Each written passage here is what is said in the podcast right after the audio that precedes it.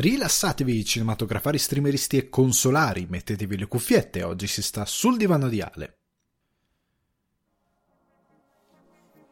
Il pezzo che sentite in sottofondo è So There Are No Fuck Buddies di Sibau e io sono Alessandro Dioguardi, ospite di Sul Divano di Ale, che vi ricordo potete trovare su Spotify, iTunes o Apple Podcast, Google Podcast, Deezer, Amazon Music e Buzzsprout. Se volete supportare Sul Divano di Ale e le mire di espansione per un salotto migliore, potete farlo offrendomi un cappuccino su w w w punto buy me a coffee punto com slash sul divano di Ale. In questa puntata di Sul Divano di Ale rispondo ad alcune delle vostre domande. Come viene visto il cinema italiano all'estero e come si compone una sceneggiatura e come imparare? Ai Marvel Studios non servono showrunner e gli autori televisivi di Hollywood si ribellano. Stanno forse cambiando il mondo della tivù in peggio? Recensione di Speravo di morir prima, di Invincible e di Jupiter's Legacy, due serie supereroistiche a confronto e un supereroe del calcio. E nel mezzo un po' di chiacchiere e news riguardo la settimana di cinema e televisione. Siete pronti? Ragazzi, bentornati sul divano di Ale, come sempre sono iper mega contento di avervi qui con me in questo venerdì sera uggioso. Definiamolo così. Mentre io so che in Italia c'è dell'estate, la primavera ormai si sta già spostando verso l'estate, anzi alcuni amici o dei carissimi amici in Sicilia mi stanno dicendo che in Sicilia è praticamente estate, e qua a Dublino sono tre giorni che, anzi due giorni tutti che piove. Piove incessantemente e fino all'altro giorno, eh, se magari se mi seguite su Instagram l'account lo conoscete, Alessandro underscore Dioguardi, nelle mie storie avete visto le mie bellissime pose da influencer che si allena e uno di voi mi ha scritto dicendomi ma, ma Ale, ma hai sotto la maglia termica? Sì, avevo la maglia termica. Quel giorno, a dire la verità, non faceva freddo, non faceva per nulla freddo, eh, era una temperatura a mite, però a Dublino mite significa che sono percepiti i tredici gradi, c'è il vento un po' freddo che, se stai all'ombra, la temperatura si abbatte a una percepita di, di sei gradi e quindi fai una media pesata sostanzialmente. Quando sei al sole stai bene, quando sei all'ombra un po' così così, e c'era una discreta umidità. Quel giorno avrei anche potuto evitarla, diciamo, la maglia termica, l'ho messa per il solito, per il mio... diciamo per la mia forma mentis da, da, da pugile, perché ho fatto box per molti anni e quindi tengo sempre degli strati magari in più per sudare di più, è una cosa che è un retaggio dei, degli allenamenti da box. In, ovviamente d'estate in Italia non l'avrei messa, con trenta gradi avrei anche, anche con venti, anche con diciotto avrei evitato, l'ho messa qui perché c'è questa situazione climatica, ma in ogni caso...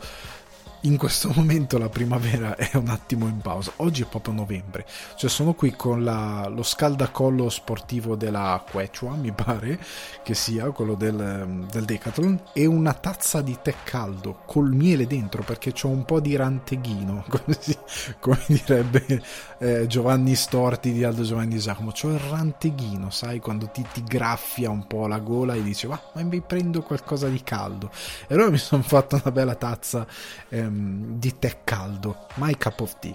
perché effettivamente la giornata non è propriamente primaver- primaverile. In casa ho la felpa, in casa, per dire, nei- nelle scorse settimane si stava un po' meglio, qui non un po' così, mentre voi invece avete un po' d'estate, avete i cinema aperti, so che molti di voi stanno andando al cinema, anche dei ragazzi di Cinefax sono andati a vedere l'ultimo film di Woody Allen, eh, molti altri credo sono già andati, sì, sono già andati a vedere Un altro giro, che vi prego andate a vederlo se non l'avete ancora visto, perché è davvero una bella commedia, ve lo consiglio, è molto divertente, eh, credo tra i film agli Oscar sia, sia stato quello più brillante tra quelli presentati, tra tutte, cioè nella sua totalità per me è stato uno dei più brillanti dell'anno, proprio come film, nel senso che funziona in ogni sua componente e hai veramente poco da recriminare al film per come è fatto, cioè sei lì e dici no, cavolo, funziona davvero in tutto, bravo, bravo Thomas Vinterberg, sei stato proprio un cavolo di fenomeno. E quindi vi consiglio veramente di andarlo a vedere. E quindi qua se ne parla ad agosto, quindi io sono nella tristezza più assoluta. Però, però, però, ehm,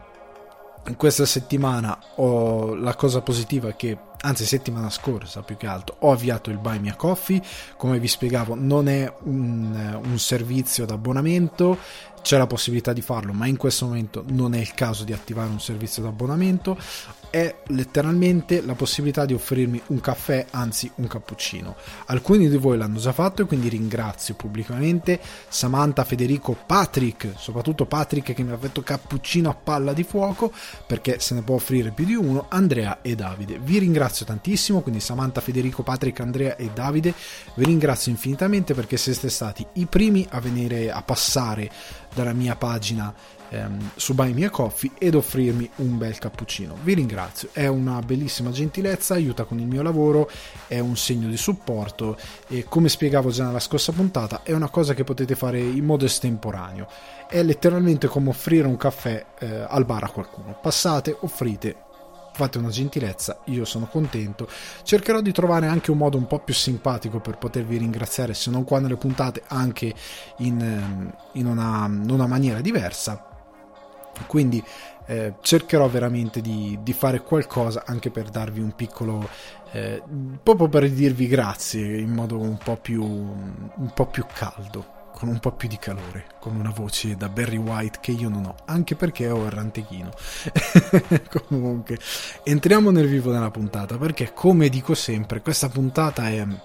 lo sentite, come una focaccia bella calda, è croccantissima, è croccantissima, ci sono state belle news, ci sono stati belli eventi e la parte delle recensioni è molto ganza. Questa settimana abbiamo del materiale molto ganzo. Alcuni di voi mi hanno scritto: hai visto eh, Love, Death and Robot? Lo sto recuperando, non ho ancora, ho avuto un paio di settimane in cui ho fatto veramente fatica a guardare qualsiasi cosa per questioni lavorative, però lo sto recuperando e ne parlerò quanto prima possibile, perché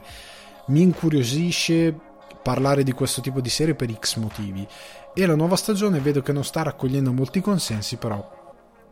voglio comunque eh, parlarne, è una cosa che mi interessa eh, approfondire con voi e che porterò qua nel podcast. Entriamo però nel vivo della puntata, perché non solo abbiamo delle news croccanti, ma abbiamo anche delle belle domandine croccanti. E allora partiamo al volo. Come avrete letto forse seguendo il mio account Instagram, Eh, notizia veramente delle ultime ore, Idris Elba ha parlato con la stampa svelando che, dita incrociate, a settembre potrebbero iniziare le riprese del film di Luther, che cercano di mettere in produzione da veramente moltissimo tempo. Pare che stiano definendo gli ultimi dettagli e, se tutto va bene, avranno la green light, quindi la luce verde, per poter, semaforo verde se volete, piuttosto che luce verde, per dare via le riprese a settembre. Quindi si spera, perché Luther è una bella serie. Io ho visto solo la prima stagione, che devo rivedere perché ho intenzione di recuperare eh, la serie, perché ho necessità di vedere qualcosina di bello di questo tipo, e quindi mh, ho seriamente voglia di recuperarla e di finirla tutta, perché veramente la prima serie mi era piaciuta tanto, poi per X motivi non sono andato avanti, non legati alla serie quanto più che altro dinamiche personali eccetera eccetera, però vorrei veramente ricominciare a vederla e portarla a conclusione, perché mi interessa davvero il personaggio. Idris Elba mi piace un sacco, ha un carisma meraviglioso e, e quindi ci tengo davvero a finirla, e sono curioso poi di vedere anche il film, quando lo finiranno, quando finalmente lo faranno, sperando che lo faranno. Sarò veramente curioso di vedere il film. Veniamo a Warner Bros. Warner Bros ha annunciato un po' di cosette questa settimana, le ha buttate lì così, ha annunciato un paio di robe interessanti. La prima, l'adattamento di, Just, di Injustice, scusate, che diventerà un film animato. Come sapete, la Warner Bros ha una divisione entertainment on video veramente devastante a livello di, di adattamenti, cioè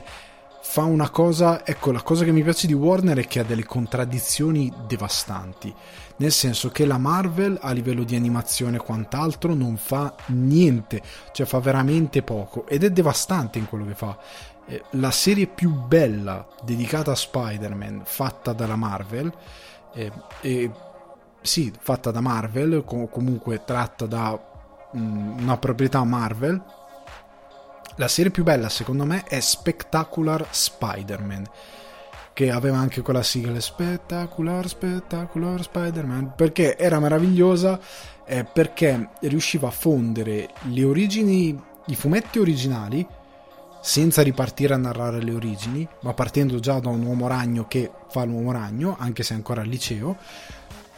mette insieme le storie originali del fumetto, quindi c'è l'avvoltoio, ci sono persino i duri, quelli che in originale erano chiamati duri ma in verità in inglese sono gli enforcer, e nella serie anche la traduzione dice gli enforcer perché sono un po' meglio di i duri come lo tradussero allora negli anni settanta in Italia. Ci sono tutti questi personaggi e le origini di questi personaggi sono molto simili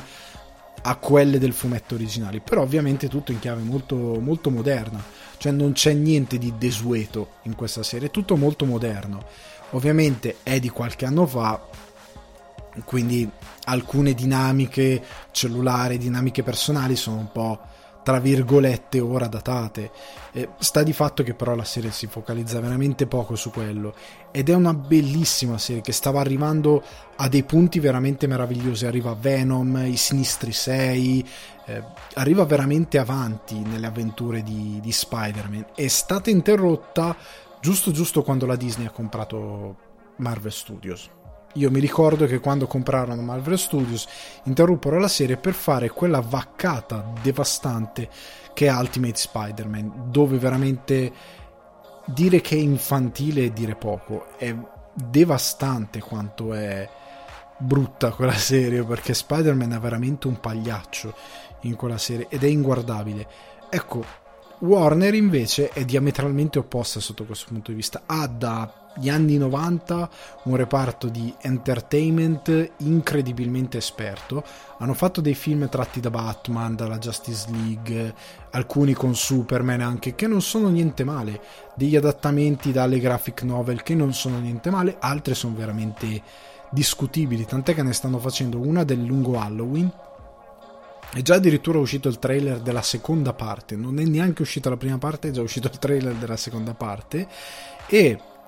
in questo trailer io ho percepito la paura, cioè nel senso che io conosco molto bene il lungo Halloween, è un fumetto che leggo tutti gli anni per Halloween, lo so quasi a memoria, mi piace un sacco, è uno proprio come storia noir, detective story, è una di quelle che mi piace di più in assoluto,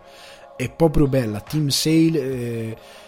Jeff Loeb hanno fatto un lavoro incredibile, ha ricevuto dei premi importanti e c'è una motivazione dietro veramente grande, sono stati meravigliosi nel costruire questa storia e Dio mio, io ho visto nel trailer delle, del, nel trailer delle cose completamente sconnesse che potrebbero aver distrutto eh, il lungo Halloween come, come narrativa, però non ne so niente, eh, staremo a vedere quando uscirà, spero che sia una mh, sensazione sbagliata, però hanno già distrutto eh, The Killing Joke in certi, in certi sensi. Oddio, che distrutto non vuol dire niente perché ti leggi l'opera originale e arrivederci, cioè non, non, c'è, non distruggono niente, semplicemente fanno un brutto adattamento. Però in altri casi come Il Ritorno del Cavaliere Oscuro, Flashpoint, non sono male. Sono Il Ritorno del Cavaliere Oscuro è quella forse fatta meglio degli adattamenti, ora non ho il polso di tutti gli adattamenti però a memoria credo sia uno di quelli fatti meglio. E venendo a Injustice, sono contento che ci sia questo adattamento, per chi non lo conoscesse Injustice è una saga videoludica,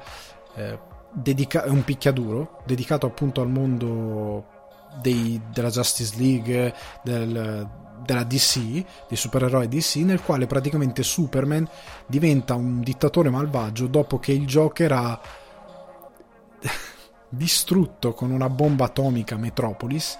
e ingannato Superman a uccidere Lois Lane. Lui diventa mh, perde, impazzisce completamente, uccide il Joker e diventa un dittatore assoluto. Ed è questa battaglia tra i supereroi che si spaccano per chi sta con Superman, chi è contro Superman, e si ribaltano molti ruoli in questa storyline. Poi è diventato anche un fumetto questa cosa, non c'è solo due videogiochi, c'è anche il fumetto che ha un prequel e un sequel e sono molto interessanti come storyline, completamente alternativa perché ovviamente è una linea temporale alternativa, non fa parte del, del canon, ecco, è una delle famose situazioni di terra quello che è, o semplicemente sono one shot che ti raccontano un what if anche se non hanno una categorizzazione di what if, sono semplicemente delle storie alternative, e l'idea è molto affascinante, anche se voglio capire come, come mettono a schermo l'omicidio del Joker, perché è, è veramente è, è, la Warner generalmente punta a un pubblico variegato, anche di eh, a volte per tutti, anche se in The Killing Joke c'è una scena un po' che non è proprio per bambini, però comunque è un, tentano di non andare mai sul uh, vietato ai minori, ecco, rimangono sempre un po' nel mezzo, al massimo è una cosa per ehm, pubblico accompagnato, ecco, però comunque non vanno mai a, a memoria a sotto il, il vietato ai minori diciotto, ecco, non credo siano mai andati. Comunque è interessante. L'altra cosa interessante è che Bruce Timm con J J Abrams, Abrams e Matt Reeves saranno i produttori esecutivi di Batman Cape Crusader, che è una nuova serie a cartoni animati dedicata ovviamente a Batman. La cosa interessante è che Bruce Timm, che è l'autore del famoso Batman eh, degli anni novanta, quello con la sigla Cristiana Avena, per capirci, il miglior cartone, eh, la miglior incarnazione a serie a livello di animazione di Batman mai fatta, è meravigliosa, però è famosissima, credo che la conosciate tutti, e soprattutto ehm, credo una delle migliori serie dedicate a un supereroe di sempre, eh, meglio anche di eh, altre mh, incarnazioni. Bruce Timm comunque torna col suo, al suo personaggio e fanno questa mh, nuova serie, il che è interessante che ci sia di mezzo anche Matt Reeves e J J Abrams, per il semplice motivo che Matt Reeves è molto impegnato dentro l'universo di Batman, nel senso che i suoi film saranno una trilogia, la serie dedicata a Gotham um, e alle avventure pu- più che altro del um, J C P D, Gotham City Police Department, saranno ambientate nel, nel mondo del cinematografico di Matt Reeves, quindi se, si terranno nello stesso universo, e quindi sono davvero molto interessato. Tra l'altro in questi giorni è circolata una notizia non notizia, nel senso che sono venuti fuori delle art, credo di un calendario dedicato al The Batman di Matt Reeves, e tutti hanno fatto caso all'enigmista, nonostante nel trailer che è stato rilasciato quasi un anno fa si vede benissimo l'enigmista, cioè la cosa che si vede meglio insieme a Batman nel film è il design dell'enigmista, anzi tutti si vedono pinguino, enigmista, Batman, si vedono in modo cristallino i personaggi, e tutti hanno detto ah ma pare Zodiac a livello di design, perché ha questa cosa con la maschera. Ok, io sono contento che Matt Reeves abbia scelto un, un um, un approccio molto pesante con i suoi personaggi e che abbia dato all'enigmista un, una cosa da, da killer sociopatico, comunque da sociopatico vero, perché d'altronde gli devi dare quella cosa, perché o lo fai ridicolo come quello di Jim Carrey, che era l'unica cosa che funzionava in Batman Forever, o lo, o lo rendi un attimino più eh, pericoloso, cioè deve essere un matto vero, altrimenti, e deve essere molto psicologico, altrimenti Batman a che cosa serve? E nell'idea di una detective story è perfetto l'enigmista come personaggio, cioè Batman ha dei cattivi meravigliosi, cioè perché d'altronde nel, nel, in una detective story uno come Batman contro uno che fa enigmi sarebbe un po' ridicolo, cioè è ovvio che se gli dà un cazzotto lo sfonda, il problema è che devi confrontarti con uno che è una mente criminale, geniale e folle, che ovviamente non si vuol fare prendere, perché è ovvio che a livello fisico Batman lo sfonda, però è il, il contrasto tra il detective e, il, e lo psicopatico, cioè un po' deve essere un po' Mindhunter questa cosa, ok? Deve essere quel tipo di ascolto, altrimenti non funziona. Comunque queste sono le piccole eh, novità di Warner. Per quanto riguarda Netflix, è stato svelato, è stata svelata, scusate, l'attrice che interpreterà mercoledì in Wednesday, la serie su Mercoledì Adams, diretta da Tim Burton, e sarà Jenna Ortega. E questa cosa mi ha fatto pensare, mi ha fatto pensare a una cosa che si dice con ma- chi più o meno malizia riguardo Tim Burton, ovvero sarà forse questa la serie che farà, tra virgolette, tornare Tim Burton, cioè che ridarà un po' di freschezza a un autore che sono anni che non riesce a esprimersi davvero, perché Io mi ricordo la delusione e la morte nel cuore quando vidi Alice al cinema, e mi andai a vedere anche, credo, il secondo, no, no, il secondo no, l'ho evitato come la peste. Il primo però l'ho visto al cinema e in tre D, perché era l'epoca in cui dopo Avatar tutti facevano tutto tre D col tre D post prodotto, quindi che è uno schifo, e quindi me lo andai a vedere al cinema. Tra l'altro ero ancora in Italia quando uscì e lo andai a vedere all'Arcadia di Melzo, e credo pure in Sala Energia. Che monnezza di film, è veramente brutto quel film per molti aspetti, e l'ho trovato veramente spento Tim Burton. Eh, mi è sembrato arreso a quella cosa che diceva molti anni fa quando era giovane, che lavorare per la Disney era la cosa peggiore della sua vita, e io credo che per certi sensi sia tornato a quella cosa lì, anche perché anche il suo Dumbo, che per quanto interessante per alcuni versi è molto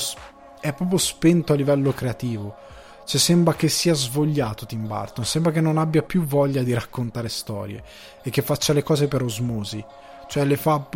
c'è un impiegato che fa le cose perché le deve fare, non ha la freschezza. Non è una questione di un autore che dici ok, dopo che lo vedi per tanti anni ha un segno molto, se- molto uguale a se stesso, inizia nella tua testa a fagocitare se stesso perché non si innova più. Non è quella la questione, perché Tim Burton è Tim Burton e non lo imita nessuno, cioè è una cosa che fa solo lui, ma quel solo lui aveva sempre dietro Un, un, una, una spinta, un qualcosa che attivava nel cervello delle suggestioni che sapeva scatenare solo lui, anche a livello visivo. Cioè prendete Beetlejuice, che è un film semplicissimo, però ha delle suggestioni che sono solo di Burton. eh, Nightmare Before Christmas, che non è diretto da Burton ma tutto è scritto, immaginato da Burton,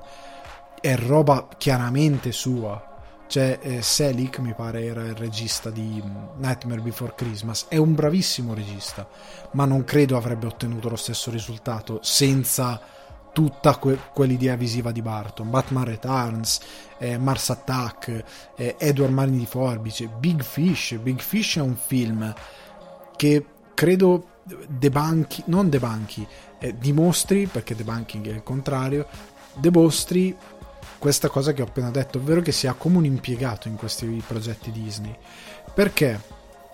Big Fish ha un lato umano fortissimo, il contrasto col padre, ehm, l'idea delle storie, ha un lato fiabesco e umano molto forte, è un film che io tante volte faccio, vedo soffrendo perché mi tocca in dei punti dove arriva a farmi molto male, nonostante sia visivamente meraviglioso, ha delle idee proprio visive, eh, di scrittura, di, di, di, di messa in scena, di come inquadra tutto quello che, che, che racconta, che nessun altro riesce a fare così bene, cioè veramente nessun altro, eh, o meglio nessun altro sa fare come sa fare lui, ed è un film meraviglioso, bilanciato in ogni suo aspetto. Ed è un tipo di film che dici, cavolo, questo è, f- è perfetto per Disney, nonostante non sia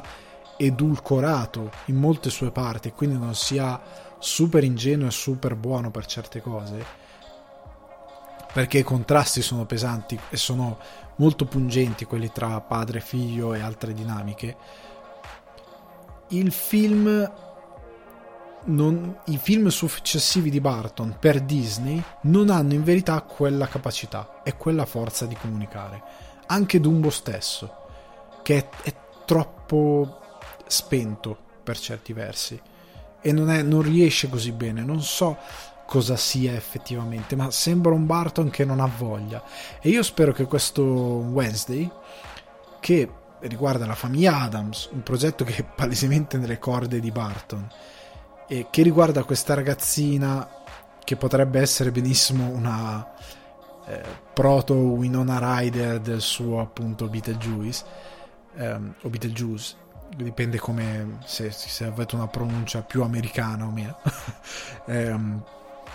comunque questa proto Winona Ryder, eh, goth, eh, che, che, che sta in questa cittadina dove ci sono dei misteri, dove a quanto pare ci saranno degli omicidi, dove lei deve scoprire delle cose soprannaturali che riguardano la sua famiglia, e dove lei a quanto pare addirittura sviluppa, eh, lei nella serie svilupperà dei poteri psichici da quanto si capisce. Io spero che Burton ritrovi la sua vena e che siccome è sotto Netflix, che lascia un po' fare quello che si vuole a chiunque, perché Netflix ha questa cosa, spero che lui faccia esattamente quello che gli pare e che tiri fuori quello che vuole e come vuole, e spero che faccia davvero una bella serie, cioè spero che sia una sorpresa, perché ecco, questo ehm, Wednesday mi ha ricordato eh, Una serie di sfortunati eventi. Io non so se ne avevo già parlato nel podcast, credo di no, ma Una serie di sfortunati eventi è una di quelle serie che non ha avuto grandissimo successo su Netflix, nel senso che quando è uscita non leggevo, tipo, sai, per capire quanto è pop una cosa basta che vai su un social e vedi quanta gente ne parla. In Italia io non ho visto un buzz tipo Casa di Carta, Stranger Things, tutta quella roba qui che diventa di tutti e ne parlano tutti in continuazione. Non ha avuto quel tipo di, eh, di accoglienza, però merita davvero. Se vi ricordate, fecero anni fa un film con Jim Carrey che non andò benissimo. Questa serie invece, con tra l'altro protagonista c'è um, Neil Patrick Harris, eh, che è il um, Barney Stinson di How I Met Your Mother, che fa il conte Olaf, ed è bravissimo perché si trasforma in continuazione. Lui ce l'ha questa cosa del trasformismo, di,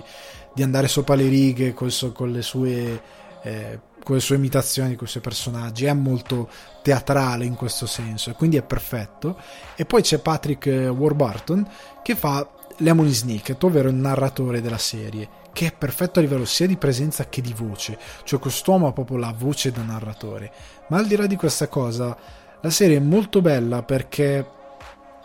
a partire dalla prima stagione e poi andando avanti, i primi episodi della prima stagione di, dici cavolo, ma questo è Tim Burton, e poi fa cavolo, ma stanno mischiando Wes Anderson, cioè ha dei momenti in cui mischia dei modi di fare alla Wes Anderson con modellini, cose, e momenti in cui tira fuori la parte gotica di Tim Burton e vengono mescolate due cose. E poi andando avanti gli umori si mescolano sempre di più eh, finché diventano quasi propri della serie, e tutto quello che succede diventa sempre più interessante, sempre più affascinante. Io mi sono proprio divertito a seguire tutta la serie e mi è piaciuta. È un finale bello, un finale eh, accurato, dove forse, ecco, l'unico difetto è che il finale secondo me Netflix lo stava sviluppando perché lo, ormai finiscilo, però non ci ha messo tanto budget, cioè gli episodi finali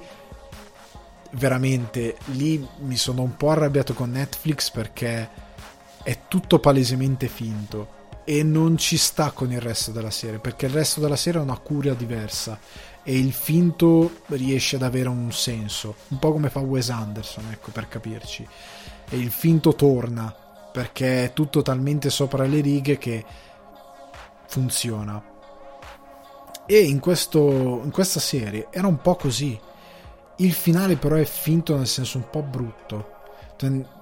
nel senso che ti porta un po' fuori dalla narrazione, capisci che probabilmente non ci hanno investito così tanto come all'inizio, ed è un enorme peccato perché è l'unica cosa che ti fa un po' cascare la serie. Sono veramente gli ultimi due o tre episodi forse che sono un po' così, o gli ultimi due. Adesso non, non ho, è passato veramente tanto tempo, sono passati almeno un paio d'anni, anche di più forse, però è una bella serie. E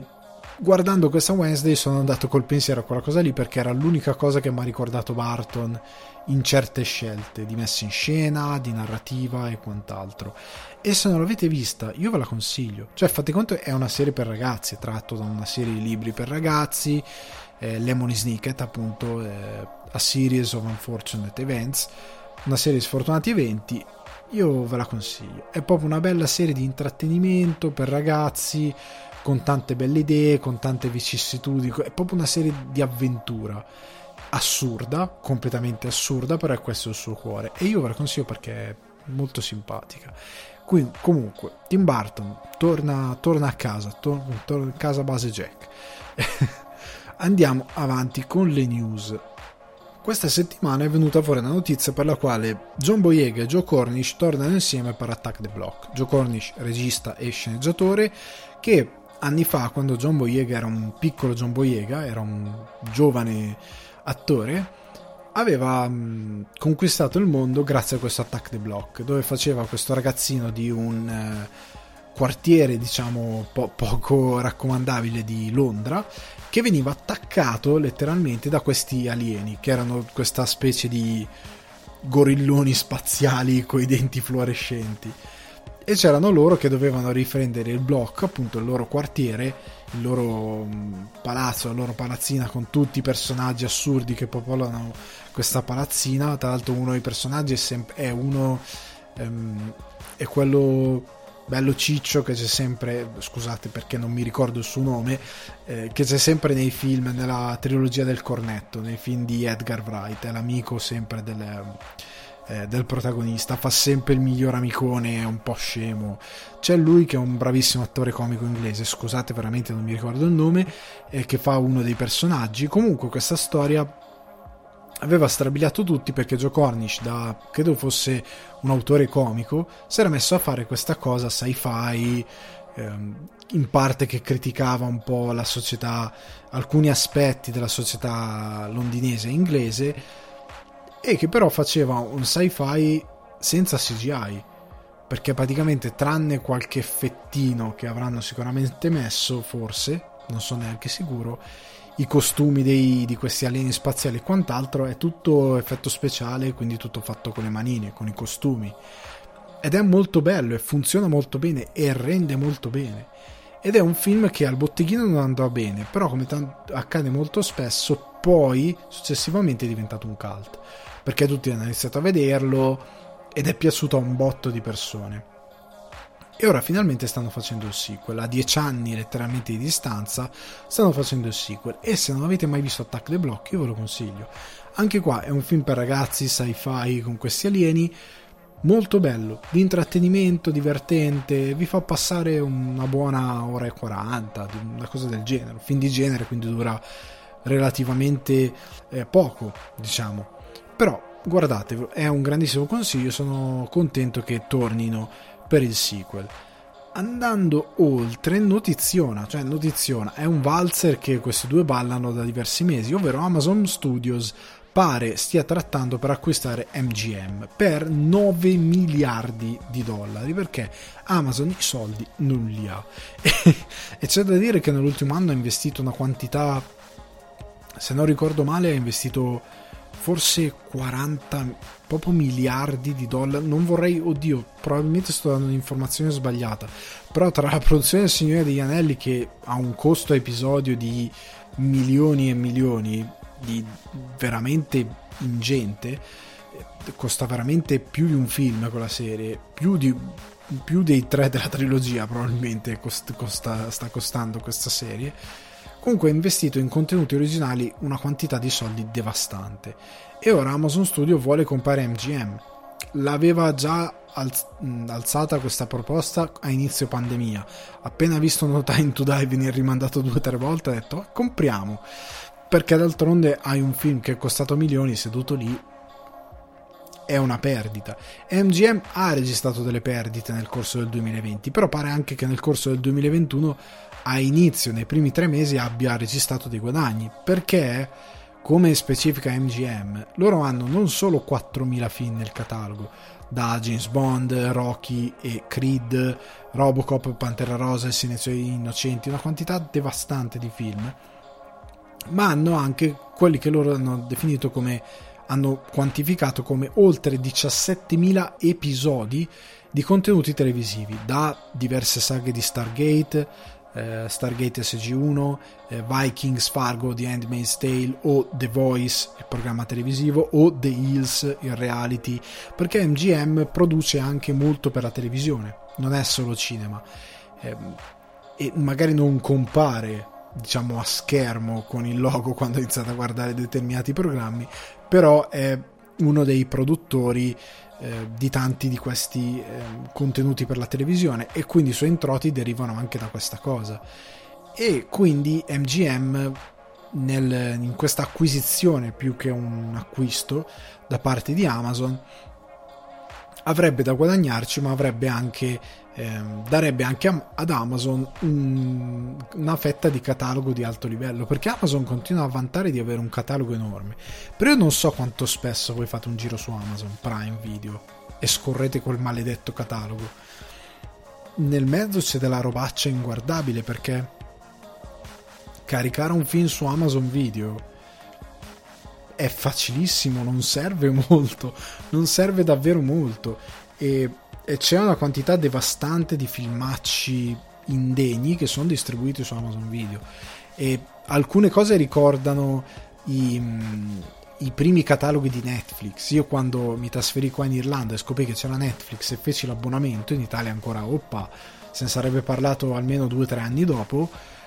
io mi ricordo le risate che mi sono fatto guardando dei filmacci, ma dei filmacci che mettevano su Netflix e che poi col tempo hanno tolto perché hanno ripulito tra, tra virgolette la loro fedina penale mettendo dei, dei film migliori. Però Amazon Studios è pieno di robaccia. Amazon, Amazon Studios, scusate, è sbagliato, perché Amazon Studios produce della roba buona. Amazon Prime Video è pieno di robaccia, perché nel catalogo c'è anche veramente un sacco di roba che lasciamo perdere. Però c'è in ballo questa acquisizione, staremo a vedere, che questa è una cosa che si rincorre, come dicevo, da molto tempo. M G M a un certo punto aveva detto no, ma noi non siamo in vendita, però a quanto pare il capoccia di Amazon Studios sta trattando direttamente col capo del del, del, del board meeting, del board, quindi del, della commissione, diciamo, che gestisce M G M, quindi stanno trattando direttamente i due capi, e a quanto pare si parla di questi nove miliardi eh, di dollari per poter acquisire M G M. Tra l'altro io credo che tra l'enorme quantità di roba acquisita da Disney, l'enorme quantità di roba che sta acquisendo Amazon,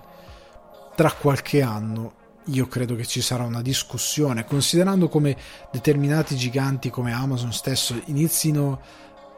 a rimpiazzare determinati modelli di business mettendoli fuori mercato. Non è assurdo teorizzare che a un certo punto negli Stati Uniti cambieranno un po' le cose per dire sentite, state diventando un attimino troppo imperanti nel mercato, quindi c'è possibilità che tra qualche anno inizino a mettere un freno a questa espansione folle di determinati colossi,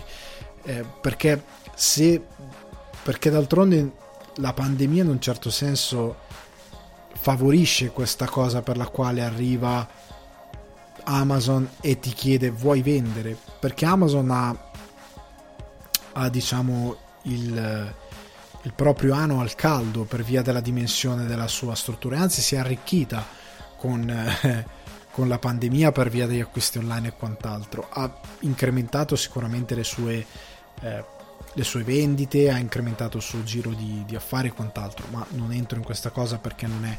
terreno mio, non è competenza mia. Però sta di fatto che invece le produzioni televisive e cinematografiche in questo anno hanno preso dei cazzottoni sul muso, non ma niente male, e quindi sapete, arrivare e dire salve, compriamo tutto, eh, sai, uno ci può anche pensare, anche se è un po' una mossa miope per certi versi, perché il periodo finisce, ma dall'altro canto credo che molti iniziano ad aver paura della nuova concorrenza che si stanno trovando di fronte, più che della questione pandemia, nel senso che si devono confrontare con nuove realtà. E parlando di nuova realtà, Disney ha annunciato che Shang-Chi e la leggenda di dieci anelli e Free Guy, il film con Ryan Reynolds, rispetteranno la finestra distributiva nuova decisa da Disney di quarantacinque giorni in sala, prima di essere poi distribuita su piattaforme e quant'altro. Quindi salutiamo la finestra di novanta giorni anche con Disney. E facendo un piccolo recap, ora c'è Universal che ha una ridicola finestra di diciassette giorni, e poi ora spiego qual è secondo me il motivo di questa finestra, e Paramount e Warner che insieme a Disney hanno la finestra da quarantacinque giorni. Allora, c'è da dire che da un lato la finestra è stata abbassata perché non è che gli esercenti, quindi cinema e quant'altro, rispetto a prima, perché questa finestra le major la vogliono abbassare non adesso, da anni, perché effettivamente novanta giorni è un tempo lungo, e a un certo punto certi film in sala sono lì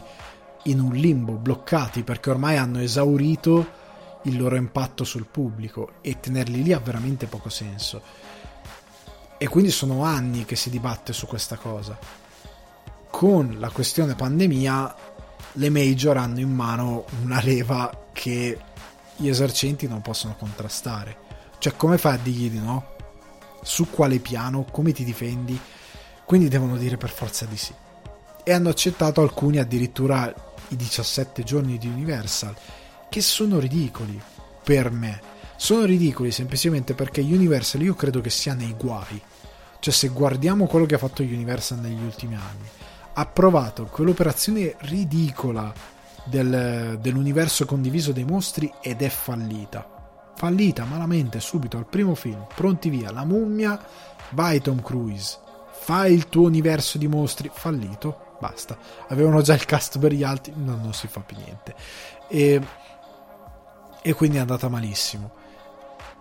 L'unica cosa che hanno negli ultimi anni è Fast and Furious. Cioè, io credo che l'unico motivo per cui stiamo arrivando al nove, probabilmente arriveremo al decimo,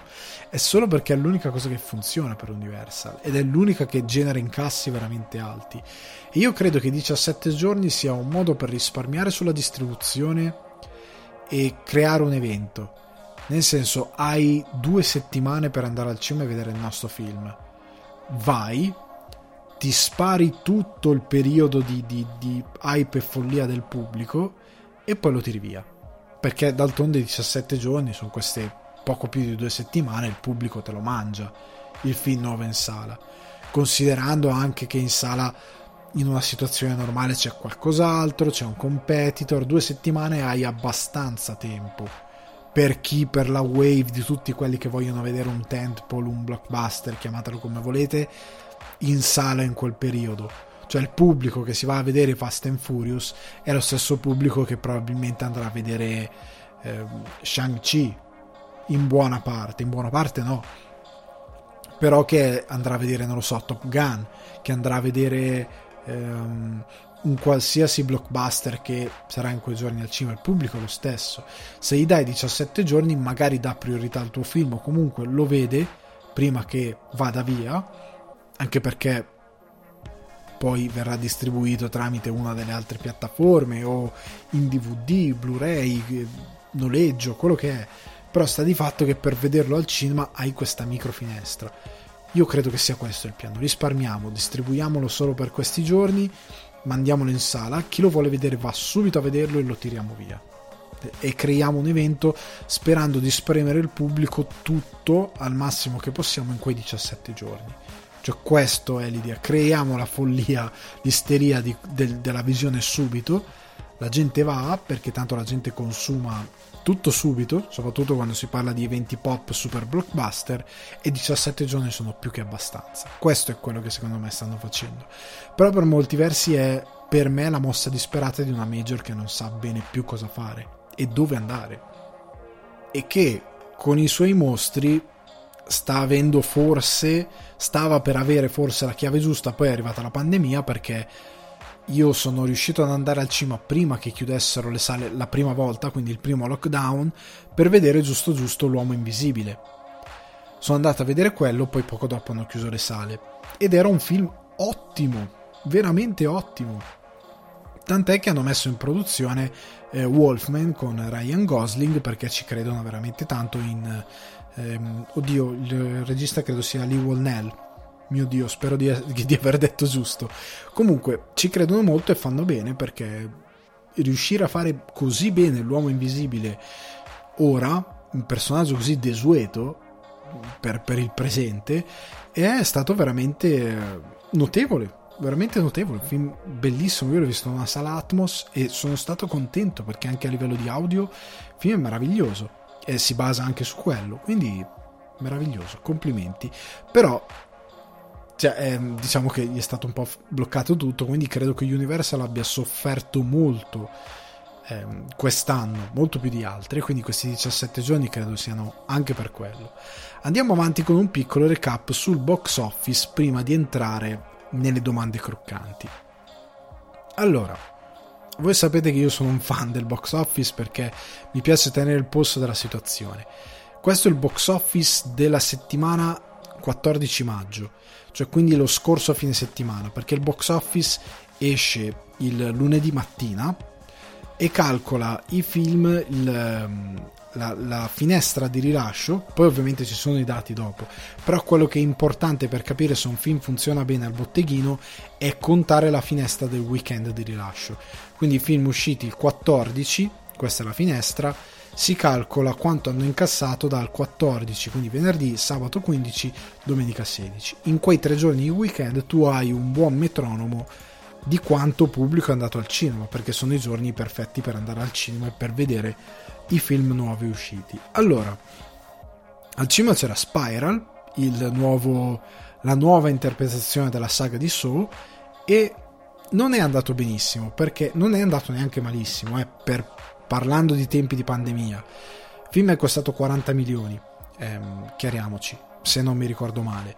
La produzione si aspettava nei primi tre giorni di incassare almeno dodici quindici milioni, invece ne ha incassati otto e sette i milioni, quindi sono andati un po' corti rispetto alle loro previsioni, considerando che appunto è so, cioè è, scusate, Spiral, che però è tratto da una saga horror così famosa come quella di Saw, cioè chiunque se lo va a vedere un film del genere. Poi c'era di mezzo Samuel L. Jackson, c'erano degli attori di richiamo e pensavano avrebbe funzionato molto bene, considerando che tutti gli altri eh, blockbuster legati a un brand sono andati molto bene. Mortal Kombat, eh, Demon Slayer, sono tutti a doppie cifre l'esordio, cioè anche Mortal Kombat mi pare aveva esordito con... Eh, forse venti milioni, non mi ricordo, comunque o, o sedici milioni, una cosa del genere, forse no, proprio venti, però avevano tutti esordito con delle cifre molto alte, eh, intorno a proprio a quella cifra, però otto virgola sette milioni, considerando anche che il film ormai con la riapertura sempre più ehm, spedita, soprattutto negli Stati Uniti, era in oltre seicento sale, quindi era largamente distribuito e ci hanno investito molto. È andata male, anche perché a quanto pare il film non è così bello, il film è un po' un ciofecone a quanto pare, non l'ho visto quindi non posso giudicare, però è andata maluccio. È andata maluccio anche per il nuovo film di Taylor Sheridan, eh, Those Who Wish Me Dead, con Angelina Jolie, questo thriller dove lei fa pompiere nei boschi. Il trailer è orribile, non guardate il trailer, perché il trailer, io amo Taylor Sheridan come sceneggiatore, come regista, lo sapete se seguite il podcast, vi ho ammorbato con Wind River, lo sapete tutti, eh, ma il trailer di Those Who Wish Me Dead è orribile, orribile. Io l'ho guardato e ho detto no, che brutto, non so se è un trailer montato male, il film è una cosa completamente diversa, potrebbe essere, soprattutto per uno come Sheridan che ten- tende a tenere tutto molto tranquillo, però il film ha incassato a quanto pare due virgola otto milioni, che è molto poco, e questo è Warner, quindi distribuzione ibrida, e dei film Warner, quindi Mortal Kombat, cioè ha incassato meno, molto meno di Mortal Kombat. Mortal Kombat e quant'altro è andato male. C'è da dire una cosa, ehm, il motivo anche per cui un film come Spiral si dice è andato male, come dicevo prima, è andato male rispetto a quello che in potenza ti aspetti, perché un film che invece è andato bene al botteghino è stato Wrath of Man, il nuovo film di Guy Ritchie con Jason Statham, eh, che ha incassato attorno agli otto milioni e mezzo nei primi tre giorni eh, al cinema, quindi sempre la settimana del weekend rispetto all'uscita, cioè da lanciato il venerdì, avete capito, venerdì, sabato, domenica ha incassato otto milioni e mezzo, otto milioni e quattro, adesso non mi ricordo. Comunque è andato molto bene, considerando che è un film che non ha dietro un brand, che non ha dietro un I P già depositata, è un film che è andato molto bene per la produzione del botteghino, considerando lo stato della pandemia, perché ovvio senza pandemia ti aspetti molto meglio, però sta di fatto che in proporzione rispetto a quello che si può fare, eh, screening limitati e quant'altro, è andato veramente molto bene. Da Spiral ti aspetti qualcosa di più, cioè aderendo, cioè essendo parte, scusate, di un I P così solida ti aspetti non che abbia lo stesso risultato di un film legato a niente, cioè completamente nuovo, ti aspetti molto di più. La stessa cosa per Those Who Wish Me Dead, ok che è un thriller, però ti aspetti che faccia più o meno bene come eh, il film di Guy Ritchie, ti aspetti questo, non ti aspetti che vada dietro a eh, Mortal Kombat o Kong vs Godzilla, è ovvio, però due milioni e otto è poco per un film di questo tipo, non è andato benissimo. Contestualmente, come si parlava settimana scorsa, è uscito anche Army of the Dead, che da oggi venerdì, mentre registro, per voi sabato, però ve lo sarete già trovato lì, è su Netflix. Però Netflix, facendo un piccolo recap, aveva scelto di distribuirlo in esclusiva al cinema in seicento sale, quindi tanto quanto Spiral, qualcosa di meno, rappresentando la distribuzione più ambiziosa di Netflix di sempre, superando The Irishman e Roma. Lo hanno distribuito in queste sale, seicento sale, dal quattordici, quindi ha avuto una settimana piena lavorativa, no, non è vero, non lavorativa, una settimana al cinema onesta. Il film nel, nei tre giorni, quei tre giorni super importanti, pare abbia incassato, perché Netflix non, dis, non dà dati di box office, e non li dà perché non è il suo ehm, non è il suo pane, non è il suo mercato. Loro vanno a visualizzazioni, che sembra stupido e lo è, però fanno molto più effetto di incassi, cioè alla stato attuale della mente pop, diciamo, del pubblico, dell'uomo della strada, le visual fanno di più, tant'è che sono sicuro da domani e dopodomani, forse da lunedì, inizieranno a dire: ecco, Army of the Dead è il contenuto più visto su Netflix, che tu dirai: grazie al cavolo, chiunque ormai dovrebbe sapere come funziona un algoritmo, non di Netflix, in generale. È un video, è appena uscito, contenuto appena uscito, ci si fiondano tutti, anche quelli che non sono fan di, di Zack Snyder, perché è appena uscito, ce l'ha in copertina e sarà primo in classifica, o comunque nella classifica dei più visti di Netflix, non solo negli Stati Uniti ma probabilmente in tutto il mondo, per almeno una settimana, almeno almeno è stato è così. Io, voi fate caso, ogni volta che esce un contenuto nuovo, visto che ormai nel catalogo Netflix ti mette anche la classifica, guardate la classifica, la maggior parte delle volte sono contenuti nuovi, sono sempre contenuti nuovi, tranne alcuni casi in cui per qualche ragione c'è una wave di qualche parte del pubblico che si va a ripescare roba. Tipo, io mi aspetto in Europa, perché negli Stati Uniti Friends è stato tolto, ma che Friends ritorni in classifica, perché la gente ha visto lo special, la pubblicità, saliranno i feels, e io appunto mi sono andato a rivedere la prima stagione, cioè mentre cucino, nei buchi di tempo mi guardo gli episodi di Friends,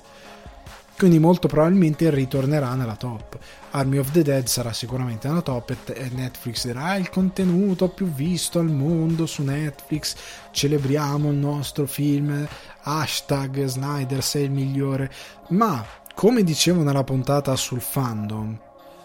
questa, questa wave di gente che mette la hashtag ah il migliore, meglio di Fellini, eh, è il regista migliore, si studierà nelle scuole, tutto questo entusiasmo, ma l'incasso stimato con i dati dati dagli esercenti e facendo una stima è di settecentocinquantamila dollari. In tre giorni questo film non ha toccato neanche il milione, ed è stato distribuito in seicento sale, tanto quanto Spiral, anzi un poco meno, perché Spiral è andato in poco più di seicento sale. Comunque ha avuto una delle distribuzioni più ambiziose del post pandemia, ed ha incassato neanche un milione di dollari. Non so se è arrivato a, a, a pigliarlo il milione di dollari, perché poi, finito il weekend, giustamente iniziano a calare gli incassi, perché la gente lavora, la gente ce la fare, quale che sia la ragione, è più difficile che salgano gli incassi durante la settimana, tendono gradualmente ad andare giù. È poco settecentocinquantamila dollari, significa, come appunto vi dicevo nella parte sul fandom, in quel podcast dove parlai di fandom tossico nel mondo del cinema e quant'altro, che tutta questa gente, come avevo fatto quel piccolo calcolo in base ai tweet e agli hashtag Restore the Snyderverse, in proporzione sono, ora per, per farvi un esempio numerico, settecentocinquantamila dollari. C'è tutto il pubblico che ha detto mio Dio, ah, non ve- Snyder, maestro, eccetera, eccetera, porta settecentocinquantamila dollari in pandemia una produzione che, con le proporzioni, guardando i numeri che abbiamo visto nelle ultime settimane, ragazzi, è un flop, è un flop grosso. Poi io, una parte di me è convinta che se questo film fosse uscito probabilmente senza pandemia sarebbe arrivato più o meno a giocarsela, non con Netflix, che io sono convinto anche che Netflix abbia avuto questa distribuzione, uno perché era Snyder ed era convinta di incassare tanto, perché io avevo teorizzato, anche se ricordate, che Netflix le avrebbe diffusi i dati di incasso se avesse incassato bene, perché a quel punto avrebbe detto, visto, i nostri film, anche se non è il pane nostro, al cinema spaccano, altrimenti non l'avrebbe mandato in queste seicento sale. Avrebbe avuto accordi diversi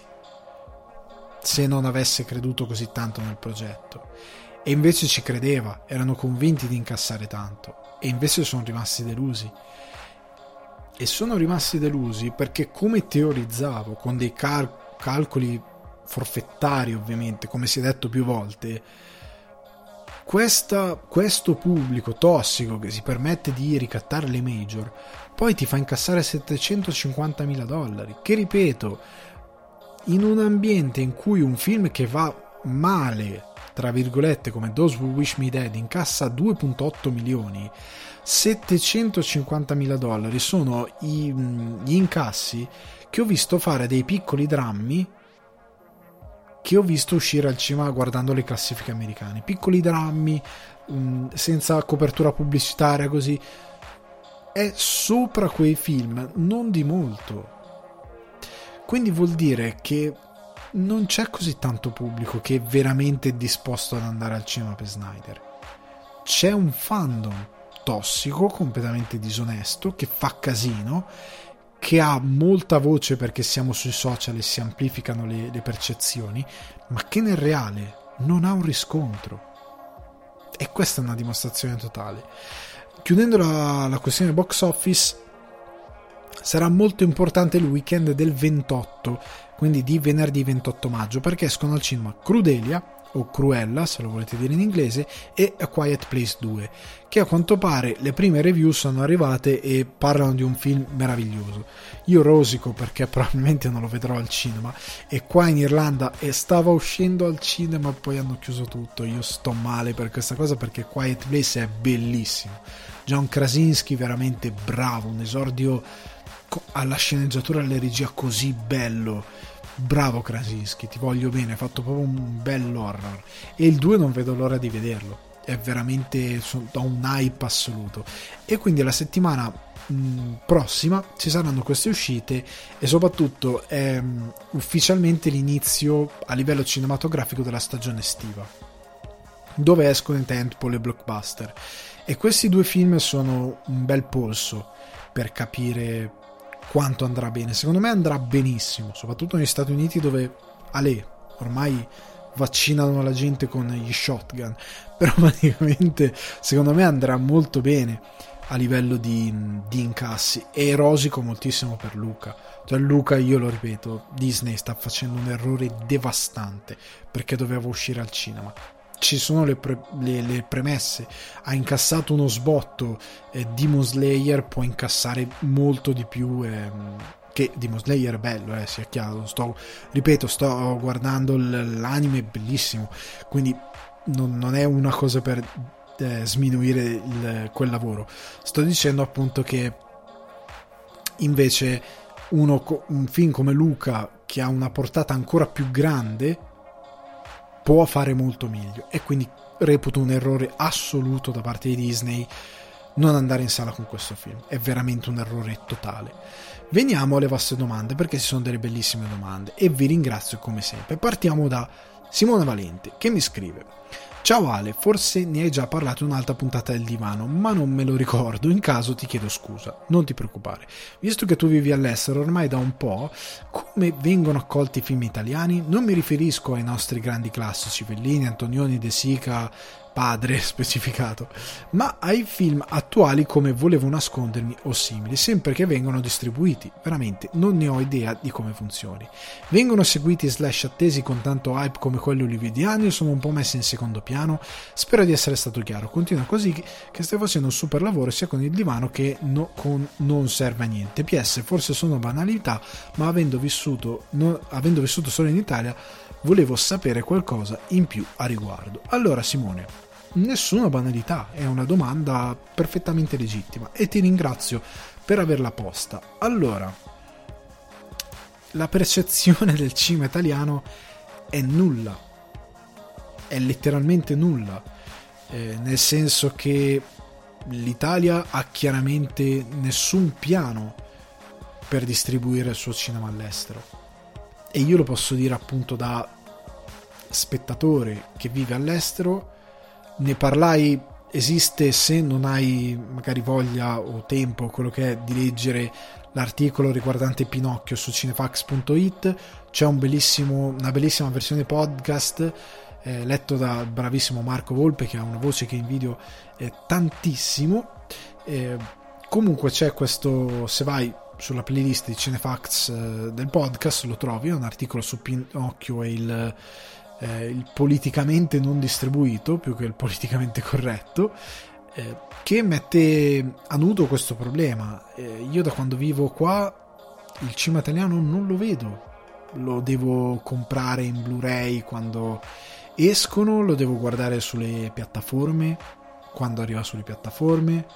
a volte utilizzando del V P N perché, cioè, per, per riuscire ad avere i cataloghi italiani, perché qua non viene distribuito, a meno che non siano su Netflix, tipo diciotto regali ultimamente credo sia eh, parte del pacchetto Netflix, e ora è arrivato anche Netflix eh, Irlanda. Eh, però in linea di massima il cinema italiano non va al cinema. Volevo nascondermi, in... al di là della situazione pandemica, eh, ti do questo spaccato, chiamami col tuo nome, Guadagnino, Oscar, film di portata assoluta, assoluta, caso, caso eh, proprio a livello pop, lo sanno tutti, c'è Armie Hammer, c'è Timothée Chalamet, che da lì è diventato un piccolo sex symbol, un attore simbolo di una generazione. Io l'ho visto all'Irish Film Institute, un cinema eh, che c'è qui in centro a Temple Bar a Dublino, bellissimo, che proietta cinema da tutto il mondo, è cinema di grande qualità, e nel quale ho visto una bellissima copia in pellicola in settanta millimetri di eh, The Hateful Eight, meraviglioso. Eh, l'ho visto lì in una saletta piccola eh, con uno schermo non troppo decente, l'ho visto nella sala più piccola credo che avessero nel cinema, perché essendo un, un palazzo vecchio, essendo un'istituzione ehm, che sostanzialmente cerca di diffondere buon cinema, cerca di divulgare la cultura cinematografica, ma essendo un ente, eh, credo sia anche un ente portato avanti con fondi dello Stato, ma anche con, con i fondi della cultura, ma anche fondi eh, privati di donazioni, non ha moltissime risorse, eh, anche perché contrariamente in Italia i fondi pubblici qua Ale, non, è, non è una bella situazione. Ma al di là di questa storia, non era distribuito granché bene il film, ed era un film molto particolare, un caso molto particolare. Non è pervenuto il cinema italiano all'estero, ma anche perché se guardi il catalogo dei film prodotti e distribuiti anche in Italia stessa, non c'è molta cura per l'industria interna. Come ho detto già in altri podcast, l'Italia non cura la sua industria, come dicevo nella, anche nella puntata del David, non creiamo eventi, non veicoliamo il nostro cinema, lo portiamo male in Italia, figurati all'estero. Non c'è proprio un piano, non è stato portato Pinocchio, non è stato portato Pinocchio Pinocchio che è uscito ad agosto, come dicevo, poi se ti vuoi andare a sentire il podcast, è, st- è stato veramente diffuso male, male, maldestramente, senza un'idea alla base, e la percezione è brutta, è brutta perché non esiste, e questa è la cosa peggiore in assoluto e che mi fa più male, ehm, perché c'è tanto bel cinema, a me piace, sarebbe piaciuto vedere anche Lazzaro Felice, ma anche altri film che quest'anno sono andati ai David, eh, perché non sono al cinema? Perché Hammamet? Perché non è al cinema? Notturno? Perché non è al cinema? Ma anche in una situazione normale, facciamo finta che non c'è la pandemia, non sarebbe, arriva- non sarebbe arrivato comunque. Eh, L'oro di Sorrentino mh, non l'ho potuto vedere. Ecco, anche di, i film di Sorrentino arrivano un po' poco. Faccio veramente fatica, si fa fatica a reperire il cinema italiano all'estero, non è una bella situazione, è mal distribuito, è mal comunicato, eh, non che altri facciano meglio, non che vai al cinema e trovi cinema spagnolo, per dire, però il cinema italiano ha uno storico, ha uno sviluppo culturale, ha molte armi in, uh, al, um, ha molte frecce, ecco, al suo arco, che non sfrutta e che potrebbe sfruttare molto meglio, ed è un peccato, è veramente un peccato, però siamo nel mal distribuito, siamo anni luce lontani da Hollywood, prima di tutto per, a livello di comunicazione, cioè io vedo, ma anche guardando, ragazzi, come vengono comunicati i film, come vengono ehm, alzate le aspettative. Cavolo, deve uscire Diabolic deve uscire Diabolic devi martellare tutti i giorni, tutto il giorno tutti i giorni, tutto il giorno, devi creare un evento, devi cacciare fuori gli attori, farli andare ovunque, ma non quando il film è già in sala, iniziare già prima, diffondi qualcosa, diffondi immagini promozionali, crea dei mini contenuti, eh, crea qualcosa con la collana stessa del fumetto, anche perché gli eventi cinematografici possono rilanciare dei fumetti. Quante volte la Marvel, cioè la Marvel ha ricominciato cicli narrativi a livello fumettistico solo perché stavano uscendo i film al cinema che stavano diventando forti. Cioè, capite? Capite? Non c'è neanche questa furbizia per molte cose. Io non vedo questa, questo impegno. Ma anche alle... Diabolic dovrebbe avere una, una distribuzione anche fuori, come dicevo, perché è conosciuto in tutto il mondo. La stessa cosa per i film di Mainetti. Parliamoci chiaro. Freaks Out è... per certi versi sa un po' di Del Toro, ha, ha delle aree che mi ha ricordato qualcosa mh, di Del Toro, probabilmente qualche ispirazione l'ha presa. Mi piacerebbe parlarne con Gabriele Mainetti stesso per capire da dove viene questo film, quali sono le commistioni ehm, per le ispirazioni, tante cose. È un film che se lo vendi all'estero lo vendi benissimo, benissimo. Speravo di morir prima, che poi recensirò, può essere venduto benissimo all'estero senza problemi, senza nessun problema, lo puoi vendere. Devi fare una bella comunicazione che non viene fatta, si comunica solo per l'Italia, c'è un recinto attorno al cinema italiano ed è un peccato. Veniamo alla prossima domanda. Eh, ringrazio nuovamente eh, Simone per averla posta. Ora rispondo a Edoardo Virdis, che mi fa una domanda bellissima e molto complessa. Ciao Ale, innanzitutto io e il mio cane ti ringraziamo perché ti, ti ascolto sempre mentre passeggio con lei. Ti faccio una domanda in riferimento al discorso di Favino sull'insegnamento del cinema a scuola. Io sono appassionato, non mi considero un esperto, di film e serie tv. Ne fruisco molto volentieri e vorrei riuscire a capirlo di più, cominciando a studiare e a capirlo appieno. Un po' di cose le so, ma le ho imparate per osmosi, guardando serie, ascoltando podcast, guardando video, eccetera, eccetera. Vado all'ITIS, quindi non insegnano nulla rispetto a questo ambito. Ora arriva la domanda. Potessi spiegare maggiormente come è formata una sceneggiatura, i personaggi, eccetera eccetera, approfondendo cose già dette nell'episodio scorso? Consigli modi per imparare ehm, scusate consigli modi per imparare dei libri, documentari o qualsiasi altra cosa? Scusa per il grande preambolo. Allora, nessun problema, eh, Edoardo, ti ringrazio. Allora, innanzitutto mi dispiace per il fatto che sei all'ITIS, ho fatto anch'io l'ITIS, ho studiato informatica, è stata una delle scelte più dolorose e kamikaze della mia vita e tante volte guardo nel vuoto e chiedo perché lo abbia fatto, però per certi, se- per certi versi lo ringrazio perché mi ha dato un senso pragmatico per alcune cose che mi torna comodo anche in altre, ehm, in altre cose, proprio perché mi chiedo il perché delle cose e tu ti stai chiedendo il perché delle cose, quindi è positivo. Ehm, per quanto riguarda questa domanda, allora il discorso di Favino, come dicevo nell'altra puntata, sono d'accordo, ma credo bisognerebbe partire da lontano. cioè nel senso che bisognerebbe insegnare anche cosa sono i personaggi, come si costruiscono, perché a volte vedo de- degli errori ehm, proprio nel valutare le opere, che sono un problema di cultura alla base, che parte ancora prima del cinema, cioè va proprio alla letteratura base, che non viene insegnata nel, nel come si fa letteratura, più che è inutile che ti faccio leggere tutti i Promessi Sposi se non ti spiego, uno, perché è importante leggerlo, oltre al fatto di dire eh Manzoni ha fatto finta che fosse eh, una dei documenti ritrovati perché non poteva,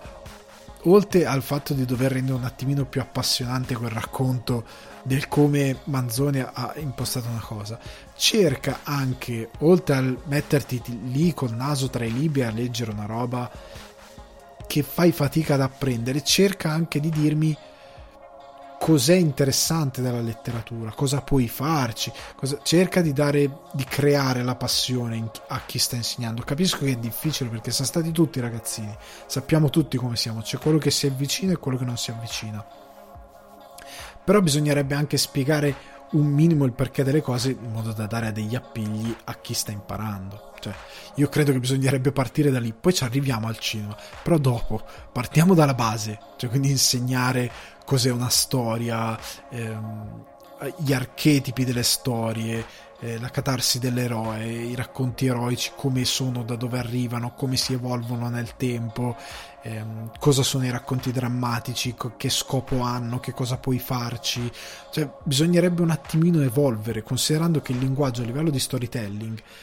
non è più solo il libro, si è un attimino spostato al cinema, al fumetto, a, tante volte anche nella musica c'è storytelling, e mh, la televisione, e nulla di questo viene minimamente approfondito, ma io dico la base, appunto, questa cosa non viene fatta, quindi quello che dice Favino è giusto, ma bisognerebbe partire a monte molto spesso. Per quanto riguarda la domanda che mi fai tu, io dif- rispondo una cosa che avevo già chiesto eh, per una domanda similare, però riguardo proprio il linguaggio del cinema, riguardo spiegarti qui in podcast come si forma una sceneggiatura, personaggi e quant'altro. Ti posso dare, come po- la darò a tutti gli altri, a- altri, voi, altri voi, come tutto il pubblico che ascolta, delle linee veramente base, eh, però per spiegare bene sceneggiatura serve molto di più, e quindi ti consiglio un paio di libri e poi io ti, ti, ti dico qualcosina, vi dico a tutti voi qualcosina, ehm, però appunto è un discorso complesso che io rispetto mor- molto in, qual- in quanto forma d'arte, quindi non voglio sminuirla con una spiegazione spicciola, quindi ti spiegherò eh, a te e a tutti quanti che state ascoltando qualcosa di eh, a grandi linee oggi, molto sbrigativo, però è un discorso che va approfondito a molte sue sfaccettature, come dicevo. Se vuoi imparare, o chiunque sta ascoltando vuole imparare qualcosa di più sulla sceneggiatura come forma di scrittura per un linguaggio per immagini, consiglio due libri. Il primo è in inglese, perché non credo sia mai stato tradotto in italiano, ho provato a cercare, non l'ho trovato, e si intitola Writing in Picture, Screenwriting Made Mostly Painless, di Joseph McBride. Quindi Writing in Pictures, Screenwriting Made Mostly Painless,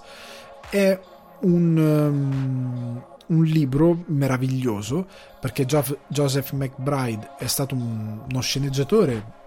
abbast- relativamente prolifico e di discreto successo, che ha scritto questo testo molto pratico, non solo su come scrivere una sceneggiatura proprio a livello tecnico, ma anche addirittura come fare degli adattamenti dal libro a sceneggiatura,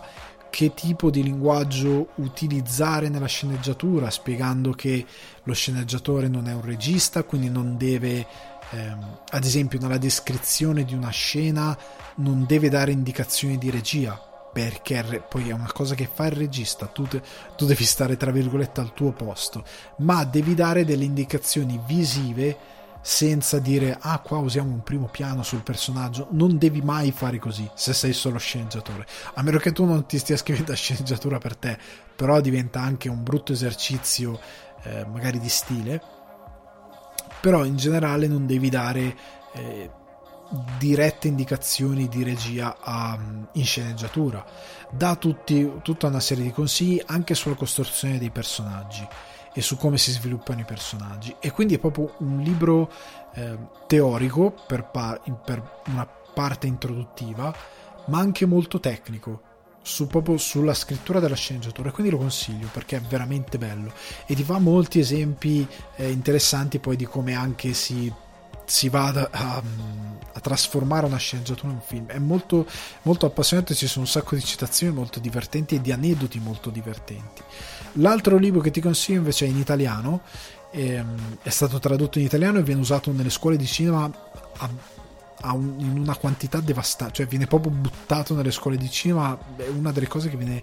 ehm, da quello che ho capito, perché io non l'ho fatta in Italia a scuola di cinema, distribuita maggiormente, e si intitola Story, contenuti, scrittura, stile, principi per la sceneggiatura e per l'arte di scrivere storie, di Robert McKee. Quindi story, contenuti, struttura, stile, principi per la sceneggiatura e per l'arte di scrivere storie. Questi sono i due testi che ti consiglio. Probabilmente parti da quest'ultimo di Robert McKee perché è in italiano, quindi non hai lo sbattimento di dover leggere in inglese, pensare alle dovute traduzioni. Comprati direttamente questo di Robert McKee per capire ehm, come raccontare storie e scrivere una sceneggiatura, perché è molto approfondito, è molto bello. Però fai, ora do anche un paio di, di visioni mie, di quello che ho imparato io, di consigli e quant'altro, semplicemente perché eh, poi ci si dovrebbe applicare tutto uno studio di quello che è eh, il cinema come mezzo, e la televisione è già un mezzo relativamente diverso perché si parla di eh, racconto per immagini, ok? Ehm, ci sono anche testi eh, molto molto molto più complessi di regia e quant'altro. Visto che tu mi hai chiesto la sceneggiatura, per ora ti consiglio questi. C'è anche un bellissimo libro eh, di, su Hitchcock eh, scritto da François Truffaut, Il cinema secondo Hitchcock, bellissimo, molto appassionante, che si dedica più eh, al, um, al genere di Hitchcock, quindi il giallo, il thriller, il re della suspense, si dedica più che altro a quello, ed, ed è fa, costruito tramite una serie di interviste, di confronti tra i due. È un po' più, qua inizia a essere un po' più teorico, un po' più di um, idee re, riguardo a un relativo tipo di cinema, è un discorso un po' diverso. Però per qualcosa di tecnico stai per la sceneggiatura, più che altro stai su quest'ultimo ehm, su questo titolo che ti ho consigliato di Robert McKee. Poi se proprio di sbattimento, anche quello di Joseph, Joseph McBride in inglese è un ottimo testo, eh? È meraviglioso, per me dovrebbe stare davvero nelle scuole eh, di cinema. Fai conto però che la sceneggiatura è una forma d'arte tecnica, cioè nel senso la sceneggiatura è un testo tecnico, nel senso che è un testo che serve poi a chi va a girare il film per appunto mettere in scena quella storia. Questo non significa che deve essere noioso, nel senso che ci sono delle sceneggiature che puoi leggere anche online, non ovviamente le, quelle, quelle scritte seguendo il film, ma proprio le sceneggiature originali molto spesso le mettono ehm, online, soprattutto per gli Oscar.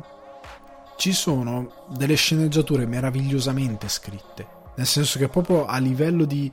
ehm, flusso narrativo sono piacevoli da leggere e sono scritte talmente bene che tu riesci veramente a visualizzare quello che ti voglio, che, che il, lo sceneggiatore vuole che, che il regista poi metta in scena. E sono una lettura che, per quanto veloci siano, perché siamo nell'ordine generalmente di centoventi centotrenta pagine, una cosa di questo tipo, nonostante siano veloci da leggere, alcune possono essere maledettamente pesanti, ma quando sono belle, quando sono scritte bene, ti scorrono via, perché proprio vai avanti, le leggi, le leggi, ti immagini le cose, ti vedi la situazione davanti. Però non è letteratura, cioè non devi descrivere sensazioni, non vai a descrivere eh, quelle che sono stati d'animo, descrivi proprio la scena per com'è, ok? Sei brutalmente proprio dentro quello che è il, il flusso narrativo. Se ne vuoi leggere una in italiano perché non ti va in inglese, so che, oddio, è a pagamento, però eh, è stata messa in vendita la sceneggiatura dei Predatori scritta da Castellitto. Magari ti vede il film e poi ti leggi la sceneggiatura e ti fai un'idea di, di, di come si scrive una sceneggiatura, un esempio. Poi ci sono moltissime altre eh, sceneggiature, se te, ti va di leggerle in inglese, che sono veramente meravigliosamente scritte, sono belle da leggere ed è una cosa che aiuta a vendere il film. Cioè, quando un produttore si trova una bella sceneggiatura da leggere e se la divora, poi dice sì, ok, produciamo sta roba, perché, perché gli piace proprio, perché si appassiona. È anche questo uno dei trucchi. Però è un testo tecnico dove devi dare in, indicazioni visive sul film, sulla storia che stai girando. E per farti un, un esempio, per quanto la teoria della sceneggiatura sia più o meno monolitica e incastrata in determinati dittami da molto tempo, anche se alcune cose si sono evolute, alcuni standard sono cambiati, più che altro a livello di formattazione, cose così, eh, fai conto che quando David Lynch studiava all'American Film Institute, io ricordo a tutti che sul mio canale Alessandro Dioguardi di YouTube c'è la monografia enorme, gigante, divisa in puntate, che potete mettere in sottofondo con un bel paio di cuffie, ovviamente fate altro, quindi vi potete divertire. Comunque, quando David Lynch studiava all'American Film Institute, uno dei professori era Frank Daniel, che era un teorico del cinema, e lui insegnava agli studenti un metodo che per lui era totale per scrivere sceneggiature. Lui diceva, ehm, era un metodo super pratico, lui diceva: senti, met- metti eh, scrivi su dei post-it, su dei cartoncini, settanta elementi per delle scene, settanta spunti, ok, con degli elementi per delle scene, su dei cartoncini, e poi li ordini secondo il senso compiuto del flow narrativo della tua storia. È la sceneggiatura. Cioè, lui lavorava così e Lynch per anni ha lavorato così. Cioè, le sue sceneggiature, che sono meravigliose, le ha scritte così che è una cosa incredibile. eh, Poi ovviamente andando online, guardando, io ti consiglio anche di guardare masterclass di registi che magari ammiri. Eh, c'è una masterclass cre- credo gratuita di Sergio Leone, messo dal Centro Sperimentale, se non mi ricordo male, o dalla Cineteca di Bologna, non mi ricordo chi, se è il Centro Sperimentale o la, credo il Centro Sperimentale, sul canale YouTube, dove parlano di cinema eccetera eccetera. Guardati anche le masterclass, ma fai conto che, a parte alcune regole di formattatura, alcune regole proprio di come si scrive una storia, indipendente o meno dalla sceneggiatura, ognuno poi ha un po' la sua visione. Cioè, Finch, se senti Fincher ti dirà una cosa, se senti Lynch te ne dirà un'altra. Eh, ognuno ha un suo modo di interpretare poi il mezzo, nonostante tutti aderiscono a determinate regole. La regola principale è la divisione in tre atti. Cioè, ogni sceneggiatura è divisa in tre atti. Cioè, per farti un esempio pratico, prendo il genere che più di tutti palesa i tre atti, eh, Superbad, Saxbad, di, scritto da Seth Rogen e Ivan Goldberg, con Jonah Hill e Michael Cera, che se non avete mai visto guardatevelo, vi prego. Non vi spoilerò niente, però la trama, i tre atti sono molto semplici. Nel primo atto, in generalmente in una sceneggiatura, hai la premessa, quindi la presentazione dei personaggi e la presentazione del conflitto. La sceneggiatura si basa sul conflitto, quindi ovvero qualcosa che i personaggi vogliono ottenere, vogliono avere, e un'idea di quello che loro eh, pensano possa essere il modo in cui la possano avere. In questo caso Superbad, cos'è il primo atto? La presentazione dei, dei tre protagonisti,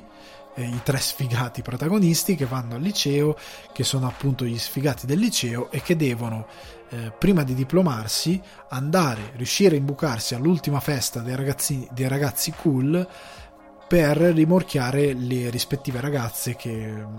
dietro le quali sbavano. E come dice Jonah Hill, dobbiamo essere il loro, il loro sbaglio, cioè quel ragazzo con il quale sono andati eh, perché magari avevano eh, alzato un po' troppo il gomito e, e quindi sono andati, hanno limonato pesantemente con un ragazzo eh, perché tanto si sono lasciati andare eccetera eccetera. Eh, loro, questo è il loro piano, di conquistare sostanzialmente le ragazze che hanno sempre sognato per tutto il liceo.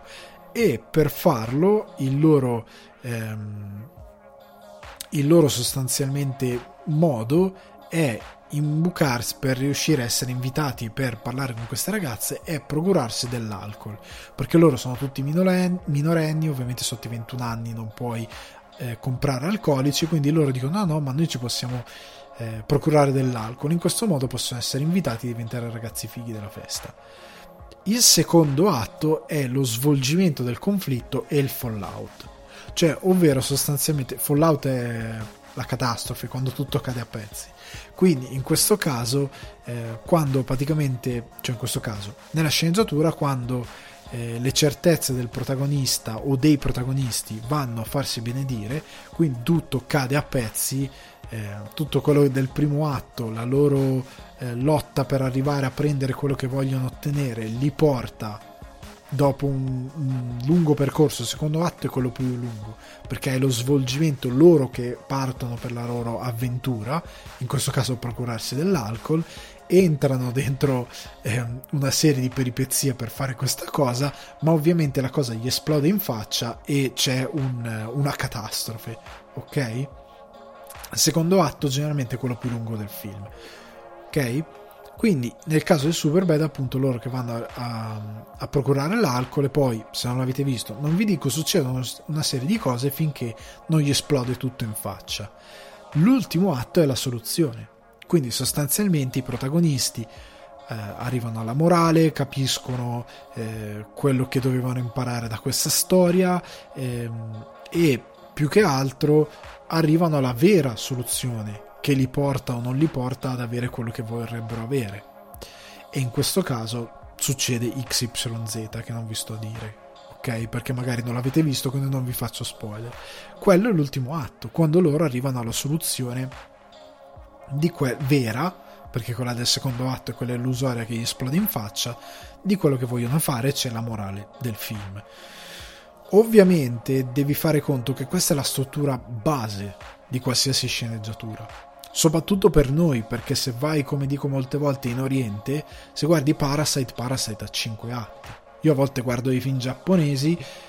che a un certo punto dico ah ok, questo dovrebbe essere, tutte le volte ci casco, dipende dal film eh, perché non sono tutti così, dipende dagli autori, dal film, tutte le volte dico ah ok, questo è il terzo atto, e poi no, non è vero, sono altri due atti, o ce n'è un altro, c'è un altro atto.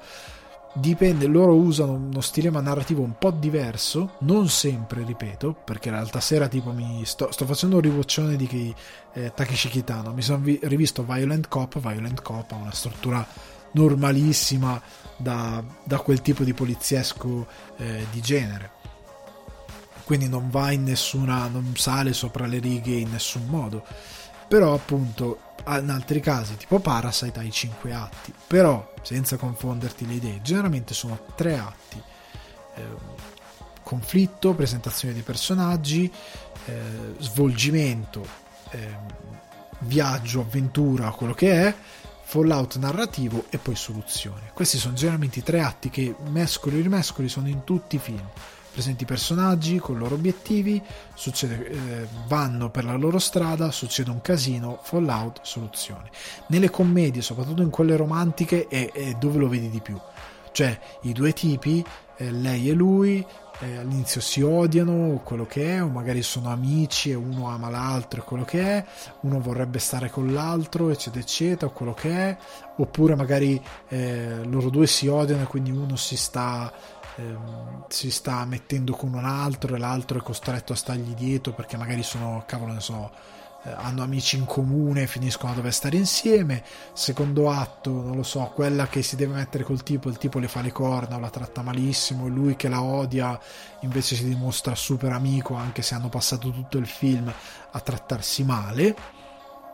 Ultimo atto, si, si, si, si sposano, si mettono insieme, anzi prima il fallout vero deve essere che loro si stanno avvicinando ma lui magari aveva preparato una, una cagnata particolare per fare l'ennesimo scherzo, le esplode in faccia, litigano, c'è il fallout e tu dici no, non staranno mai insieme. L'ultimo atto c'è la soluzione, lui fa il gesto e si amano per sempre. Nelle commedie romantiche questa cosa si vede sempre, la capirebbe anche un capibara in coma, cioè la capire è veramente palese. In altri film è più complesso, se guardi ad esempio ehm, o più, più che più complesso, molte volte è mescolata in modo diverso.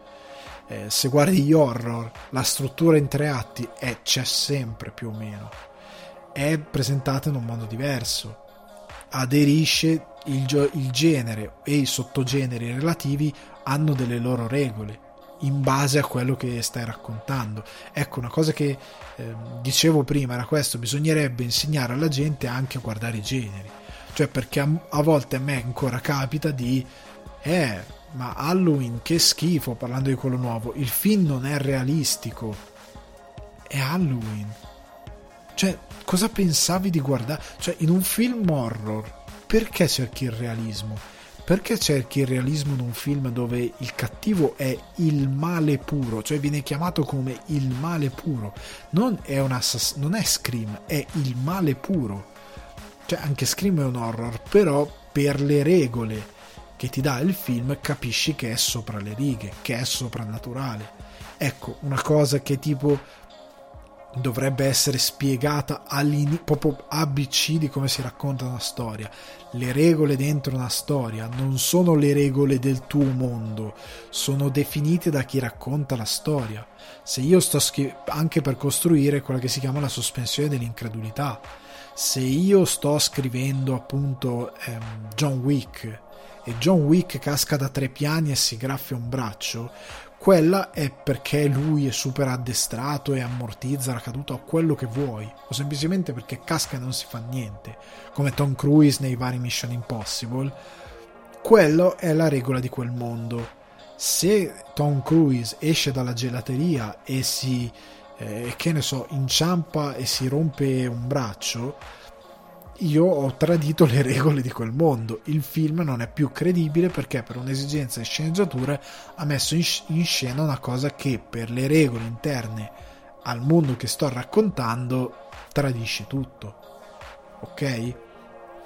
Questa è una delle cose che molto pubblico ignora, cioè pensa, sovrappone le regole della sua quotidianità a Michael Myers, che è il male puro, porca miseria, non, pu- non puoi, cioè, a me capita sentire eh, delle critiche ridicole, eh ma quello è ubriaco, come fa a saltare la staccionata, ma che cosa vuol dire, come fa quello a non saltare una staccionata, ma cosa vuol dire, che, che, che, che contestazione è, eh ma lui come fa a essere vivo dopo che gli sparano, ma è Michael Myers, è il male, cosa non hai capito del fatto che stai guardando? Cioè, allora Alien, come fanno ad esserci gli alieni, non è realistico. Cioè, a molte volte, siccome il mondo che stai raccontando, come nel caso di Halloween, è, è simile al nostro, perché anche un modo per far paura è metterti in una situazione che tu riconosci come reale e poi metterti il pericolo, allora la gente dice eh ma non è realistico perché lui non può essere così. Non è la realtà tua, è la realtà della finzione. Ti viene messo un ambiente che tu riconosci come familiare perché così hai la percezione del pericolo e dello spavento, che quella cosa possa essere davvero reale, ma è un inganno, è un inganno di scrittura nel quale tu devi giocare. È quello che fa qualsiasi eh, romanziere horror, che fa Stephen King, che fa l'idea di darti qualcosa al quale appigliarti per entrare, essere più investito nella storia. È quello che fa Tarenti, Tarantino rubando a Elmore Leonard. Cioè, tutti i film di Tarantino, di Tarantino sono chiaramente finti, non sono reali, non c'è la nostra realtà, ma lui mettendoti tante cose pop eh, però poi creando tanti brand finti perché non vuole avere ingerenze di spot e quant'altro. Tarantino ti crea una realtà nella realtà, appigliandoti, nonostante le cose finte, al fatto che loro parlano di Top Gun, quindi tu dici ah ma c'è Top, oh, Top, Gra- Top Gun, anzi meglio, tu dici ah ma c'è Top Gun, quindi è la mia realtà. No, non è vero, è un appiglio per farti entrare in quel mondo, ma è finzione, è chiaro che è finzione, perché c'è quello che sta nelle Iene, perde una quantità di sangue che l'umano non ha in corpo, tutto quel sangue è in una piscina di sangue, però è ancora lì che è vivo e parla e fa cose, tu dici non è possibile, succedono delle cose assurde, è un inganno. Eh, se prendi poi altri generi tipo il, il noir, il noir è generalmente sconclusionato, ha in quanto genere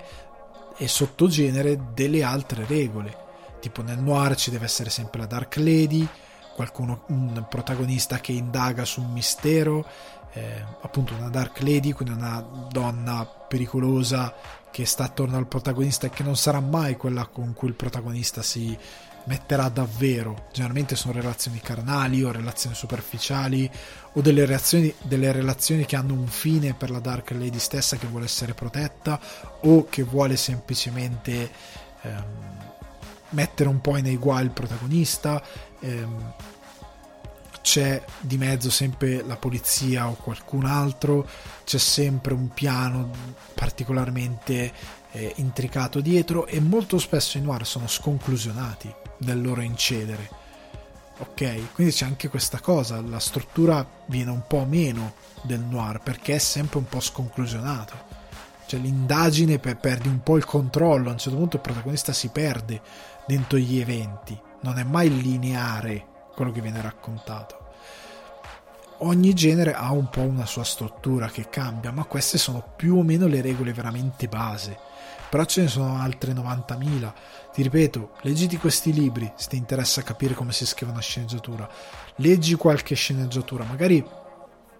in qualche modo troverò anche un modo per eh, condividere alcune che sono online e darvi delle indicazioni dove trovarle. Eh, seguitemi magari su Instagram o da qualche altra parte, così vi posso mettere, eh, poi vi darò delle indicazioni, magari seguite su Instagram così posso darvi qualcosa in più. Però cerca, anche sentendo i registi parlare, di capire come funziona e di cercare eh, di capire in base ai generi come la sceneggiatura un po' si sposta, nonostante, ripeto, lo scheletro è più o meno sempre uguale per tutti, poi cambia per genere, e molti registi ovviamente sì, impari dalle scuole, però impari anche tanto usufruendo del genere e guardando. Eh, una cosa che io tipo ad esempio ho fatto molto ehm, è guardare tantissimo le cose che mi piacciono, però questo ci arriviamo dopo. eh, Te, te la dico dopo. Eh, ti parlo un attimo dei personaggi, vi parlo un attimo, se a volte parlo direttamente T o E, lo faccio per, per osmosi, anche per avere un bel rapporto diretto con voi che ascoltate. Fate conto che se dico T sto parlando proprio con te che ascolti. Fate, fa, fai finta, siamo solo io e te. Eh, comunque, ehm, per quanto riguarda la scrittura dei personaggi, fai, fai conto anche che molte volte, come dicevo in altre occasioni, tu scrivi pagine, pagine fuori dalla sceneggiatura, eh. Ti fe- fai tu dei documenti dove magari scrivi, come raccontava Del Toro per Crimson Peak, dieci pagine di biografia dei tuoi personaggi, ok? Prima di arrivare magari a scriverli direttamente in sceneggiatura. Poi ognuno cambia, c'è Woody Allen che è uno che probabilmente ste robe non le fa, cioè Woody Allen tipo ha scritto eh, Midnight in Paris, dice in una notte, cioè lui è uno che ha benissimo in testa eh, determinati archetipi dei suoi personaggi perché li usa da anni, usa le stesse maschere. Woody Allen è un po' come il carnevale in Italia, lui c'ha Pantalone, Brighella, lui Arlecchino, lui c'ha i suoi personaggi, le sue maschere, anche questo è un metodo, e le usa in continuazione, ha i suoi totem, come David Lynch, cioè David Lynch ha rifatto il noir evolvendolo per step tre o quattro volte, il Loto Blu ha fatto il neo noir, poi fa Strade Perdute, fa, evolve ancora di più il neo noir, poi fa Mulholland Drive e lo evolve ancora e lo interpreta in un altro modo, ok, facendo una sorta di La donna visse due volte per due, eh, e poi addirittura fa Inland Empire che fa un'altra cosa terza che non è più un noir, è una cosa completamente diversa, però il noir tipo Lynch l'ha interpretato almeno tre volte con tre film diversi che però hanno alla base un, uh, un'idea di fondo simile. C'è anche questa cosa, dicevo appunto, quindi ognuno scrive un po' in base a come eh, vuole. Anche Tarantino è uno che schia delle bio enormi dei suoi personaggi, cioè sa tutto, sa chi sono, perché più scrivi dei tuoi personaggi anche come tuo esercizio personale, più sai che decisioni prenderanno, più sai che cosa diranno, più sai che come si comporteranno, perché iniziano ad avere un carattere ben formato e questa cosa li rende credibili. Quante volte capita di vedere una cosa e tu dici ma quel personaggio non farebbe mai una cosa del genere, cioè ti si rompe la, la sospensione dell'incredibilità dell'incredibilità per, anche perché il personaggio rompe il carattere, cioè fa una cosa completamente fuori da quello che lui ha sempre fatto. Questa cosa la eviti nel momento in cui scrivi pagine e pagine al tuo personaggio e lo impari a conoscere molto bene. Cioè anche nel fumetto c'era Pratt che diceva che lui corto maltese gli parlava, cioè gli diceva lui dove voleva andare nelle avventure. È una cosa romantica da dire, ma per gli autori a un certo punto diventa, diventa vero, cioè c'è davvero il personaggio che dice fammi fare questa cosa, perché ci entri talmente tanto nella testa in confidenza che sai dove vuole andare. E questa è una cosa molto bella eh, dei personaggi. Ad esempio eh, prendi eh, BoJack Horseman. Eh, BoJack Horseman è un eh, personaggio al quale non vuoi bene, tu spettatore, cioè il protagonista della serie, però tu non gli vuoi sempre bene. Cioè a volte ti fa ridere perché è un deficiente, perché entri in empatia, perché ha dei momenti in cui veramente ti strappa il cuore quello che gli capita e a un certo punto inizi a volere bene. Però è un personaggio autodistruttivo, narcisista ed egocentrico. Non è un protagonista tra virgolette sulla carta perfetto, perché tu un po' gli vuoi anche male. Molto pubblico si è allontanato dalla serie perché non vuole bene al protagonista, perché non tifa per lui, che è uno dei trucchi di sceneggiatura. Però tutto quello che gli viene messo attorno, il fatto di essere così difettoso, ho trovato anche il plauso di molto pubblico. È il motivo per cui eh, ti affezioni, perché questo personaggio è così difettoso, ha delle sfide umane così potenti che alla fine connetti con lui in qualche modo, anche se lo disprezzi per tante cose. Gli dici ma BoJack perché hai fatto questa cosa? Era chiaramente sbagliata, però per come è il personaggio dentro la storia è chiaramente sbagliato per te che guardi da fuori, che questo è sempre un errore che fa la gente, che confonde il fatto che tu stai guardando una storia da spettatore, tu vedi delle cose che il protagonista non sa. Cioè quelli che criticavano gli ultimi Alien di Ridley Scott dicevano eh, ma gli scienziati vanno sul pianeta, ci sono gli xenomorfi e li guardano, e tu dici ma imbecilli, no, i, i facehugger, eh ma loro lo sanno cosa sono. Non lo sanno, non è vero, lo sai tu che segui la saga di Alien, loro non lo sanno, non puoi dire, e questa è prima, loro non lo sanno che cos'è, cioè non puoi dire che sa- sanno cosa sono, lo sai tu e tu valuti stupida quella cosa, ma lui non lo sa. Tipo questa era una critica stupida, poi il film ha delle criticità, però per farvi capire cosa intendo. Eh, quindi anche in BoJack Horseman tu dici no ma BoJack cosa lì perché è troppo sbagliata, è troppo sbagliata per te, però il personaggio è rotto e nella logica di rottura che ha è chiaro che quella cosa per lui è quella che doveva fare. È quel momento in cui probabilmente BoJack ha parlato agli sceneggiatori e gli ha detto devo fare questa cosa qui. E la stessa cosa, come dicevo prima, all'opposto vale per quando vuoi far voler bene ai tuoi personaggi. Appunto Scrubs, eh, J D di Scrubs, eh, come dottor Cox, i vari person... no, J D, J D Turk, Ted Mosby di How I Met Your Mother, Marty McFly di Ritorno al Futuro, lo stesso Peter Parker dei, dei fumetti, perché quello al cinema ultimamente si è un po' perso, però non entro lì. Eh, sono personaggi positivi al quale il pubblico si lega perché è fatto apposta. Cioè nel senso, io mi ricordo quando appunto c'era Scrubs, io un giorno parlando con degli amici dissi eh, cavolo ragazzi ma eh, io mi rivedo troppo tanto in J D in alcune cose, e una mia amica mi disse eh, ma che egocentrico che sei, ti vedi in un personaggio così perfetto. Non è perfetto J D, cavolo se non è perfetto, è, è pieno di problemi J D, è egocentrico, è, è sempre, vuole essere il migliore. In un sacco di puntate dove lui impara nelle lezioni fa delle cose sbagliatissime, e, però tu ti ci rivedi perché ha molti tratti che in, una, in un presente che Scrubs sarebbe incredibilmente importante ancora oggi, in un presente dove tutti vogliono dare questa idea del vincente assoluto, un personaggio invece che non ha paura di far vedere di non essere così mascolino, prima di tutto, che è una fissa che tutti hanno dell'addominale, dell'uomo che ha da puzzare, de- della virilità. Un personaggio che non è un donnaiolo, fa schifo a rimorchiare, generalmente rimorchia perché alla fine è un orsacchiotto, diciamo, è, è molto insicuro, è, cerca un mentore perché non ha avuto una figura paterna determin- particolarmente forte e la cerca nel dottor Cox. È, ha diversi tratti che lo rendono così umano che il pubblico ci si identifica moltissimo. È, è molto facile rivedersi in G D, come alcuni si rivedranno in Elliot, come alcuni si rivedranno in Carla. I personaggi sono ben delineati, come alcuni si rivedranno nel dottor Cox, l'irascibile mascolino, maschio alfa che però non ha amici perché è stato sostanzialmente un bullo per un sacco di tempo, perché è un buono che però deve far conti con la sua rabbia, con la sua ira, con la sua misantropia, che si danneggia continuamente perché è un sociopatico per certi versi. Comunque sono personaggi con i quali entri in empatia perché toccano qualcosa di tuo, e sono questi personaggi belli. È chiaro che qualcuno ci ha messo impegno nello scriverli, nell'immaginarli, nel portarli avanti, e le situazioni,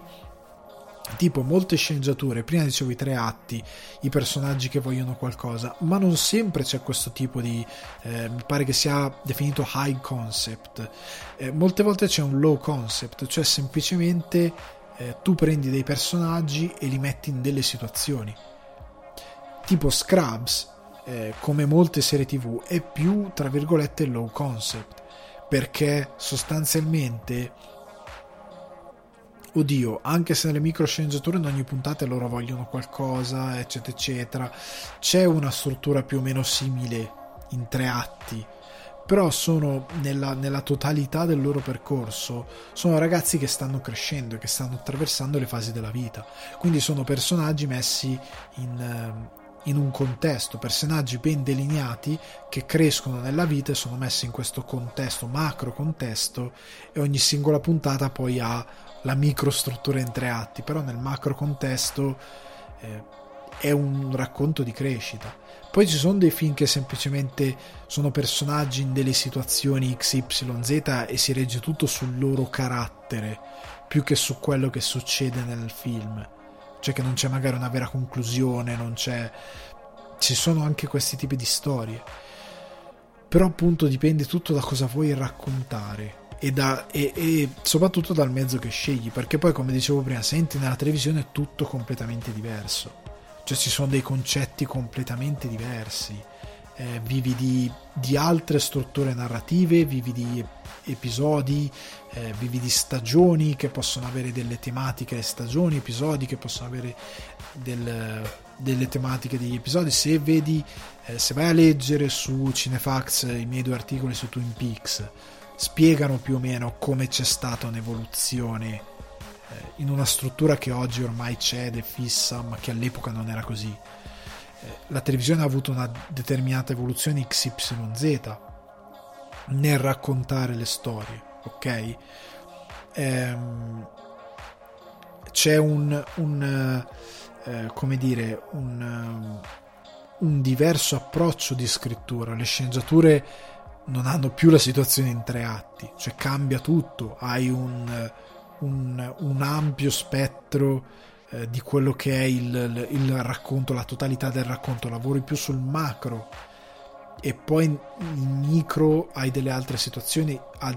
ad episodio a seconda di quello che tu stai facendo, che sia un thriller, che sia una serie limitata, che sia una eh, serie a stagioni come Scrubs, che sia una sitcom, che sia un dramma, hai diversi stilemi, però alcune regole rimangono comunque le stesse. Come dicevo per Scrubs, alla fine ogni episodio ha la sua piccola struttura in tre atti, anche se concentrata in venti minuti di storia, ok? Quello che ti consiglio e che dicevo prima è questo, consiglio a tutti voi, ti, ti, sto parlando con ognuno di voi singolarmente, co- come Her, ma tu stai parlando, con quanti stai parlando in questo momento? Con quattro milioni cinquecentomila, è la stessa cosa, io sto parlando con te personalmente, ma anche con, personalmente con altri milioni di persone, no, milioni non è vero, eh, comunque, eh, quello che ti consiglio è questo, se trovi qualcosa che ti piace, quando inizi a capire le strutture di storytelling, o quando magari più avanti, se ti andrà a studiare come si gira e quant'altro, sfondati quella cosa che ti piace. Cioè, io sono arrivato a scrivere di Twin Peaks e sono arrivato a fare a, a determinate conclusioni su che cosa ha significato per la televisione, eccetera eccetera, perché ho studiato il mezzo, ho consumato per anni il mezzo, ma poi sono, cioè guardo Twin Peaks da quando ho, cioè oddio, coscientemente, quindi che l'ho guardato tutto ricordandomi le puntate, perché la prima volta che l'ho visto ero un bambino, cioè lo guardavo dei miei genitori, io ero lì e guardavo qualcosa, ma non è che seguivo tutto, ero troppo piccolo. Ho iniziato a vederlo coscientemente attorno ai eh, diciassette diciotto anni, e da lì l'ho sempre guardato, cioè è rimasto con me, quindi sono vent'anni, cioè più di dieci anni che lo guardo continuamente. E nel tempo ho iniziato a capirne i meccanismi, avendo più consapevolezza di come si racconta una storia, di come si struttura una sceneggiatura e quant'altro. Inizia a vedere il codice come Matrix. Eh, la stessa cosa, cioè Twin Peaks veramente ho capito tutto, cosa ha fatto Lynch con Mark Frost, come hanno strutturato tutto. Poi studiandoti anche dietro le quinte cap- vedi proprio, come dicevo adesso, il codice, vedi il Matrix, capisci proprio esattamente, dici questi due erano due fenomeni, perché capisci come hanno strutturato tutto il discorso che volevano tirare in piedi con quella serie rispetto a tutti gli altri. E la stessa cosa poi impari a fare quando vedi eh, altre serie. È ovvio che non sarà tutto la lapalissiano subito la prima volta che la vedi. Ci sono delle serie che, nonostante tu possa leggere il codice, però magari la guardi la prima volta e cogli delle cose, le guardi una seconda volta e ne cogli delle altre. Quello fa parte del fruire dell'intrattenimento. Se tutti fossimo in grado di, to- di cogliere tutto al primo sguardo, saremmo tutti Orson Welles e Kubrick, ma non è così, cioè, ti serve andare a fondo delle cose. Eh, anche nel cinema, alcuni film che ho distrutto a livello di consumo, cioè tipo Collateral, che è uno dei miei film preferiti di Michael Mann, ne ho parlato eh, l'anno scorso, credo molte puntate fa, comunque l'ho visto credo una cinquantina di volte. Il Grande Lebowski l'ho visto anche quello lì una cinquantina di volte, cioè lo so, cinquanta, credo di essere attorno al centinaio ormai, perché veramente so le battute a memoria, cioè lo so tutto a memoria il film, ne conosco ogni segmento veramente, perché mi piace talmente tanto, lo guardi in continuazione. In, una volta che inizi a guardarlo capisci che cos'è, da dove viene, cosa hanno fatto i Coen, come hanno costruito questo noir però comico, inizi veramente a vedere tutto. Quindi mentre studi, una volta che magari finisci di leggerti un libro, se c'è qualcosa, o mentre lo stai leggendo, se c'è qualcosa che ami, che sia eh, film, che sia cinema o che sia serialità televisiva, molto probabilmente i testi ti aiuteranno prima di tutto per il cinema. Mangiati quelle cose e cerca di capire come funziona tutto, cerca proprio di, ehm, di, di smontare Il, quella cosa che ti piace tanto e applicare la logica di quello che ti hanno appena spiegato sopra quella cosa lì. Poi, come ti dicevo, ognuno fa quello che vuole, poi, cioè, nel senso, ci sono delle regole strutturali che sono in calce,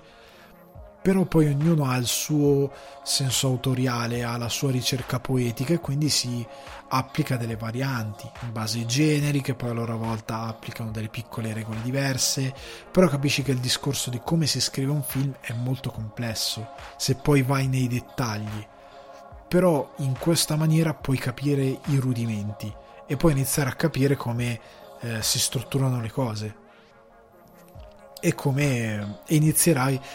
Tipo, io mi ricordo alcuni mi dicevano: ma non è che se impariamo le cose di cinema poi non apprezziamo più i film? In verità no, Imp- impari ad apprezzare molto di più le cose ed eviti di fare l'errore. E una volta che capisci davvero che cosa significa fare un film, che cosa significa scrivere un film, capisci Malcolm e Marie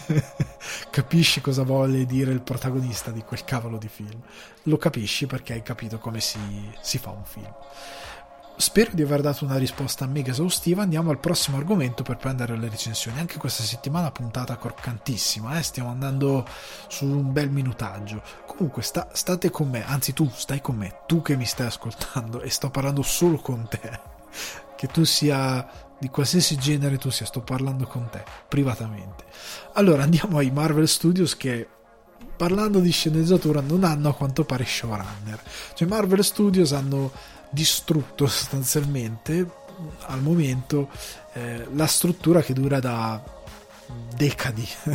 a Hollywood, ovvero quella dello showrunner. Spiego al volo che cos'è, quindi abbiamo una lezione di sceneggiatura, diciamo, anche per la televisione, più che altro questa è produzione. Allora lo showrunner è quella figura che sostanzialmente è ovviamente un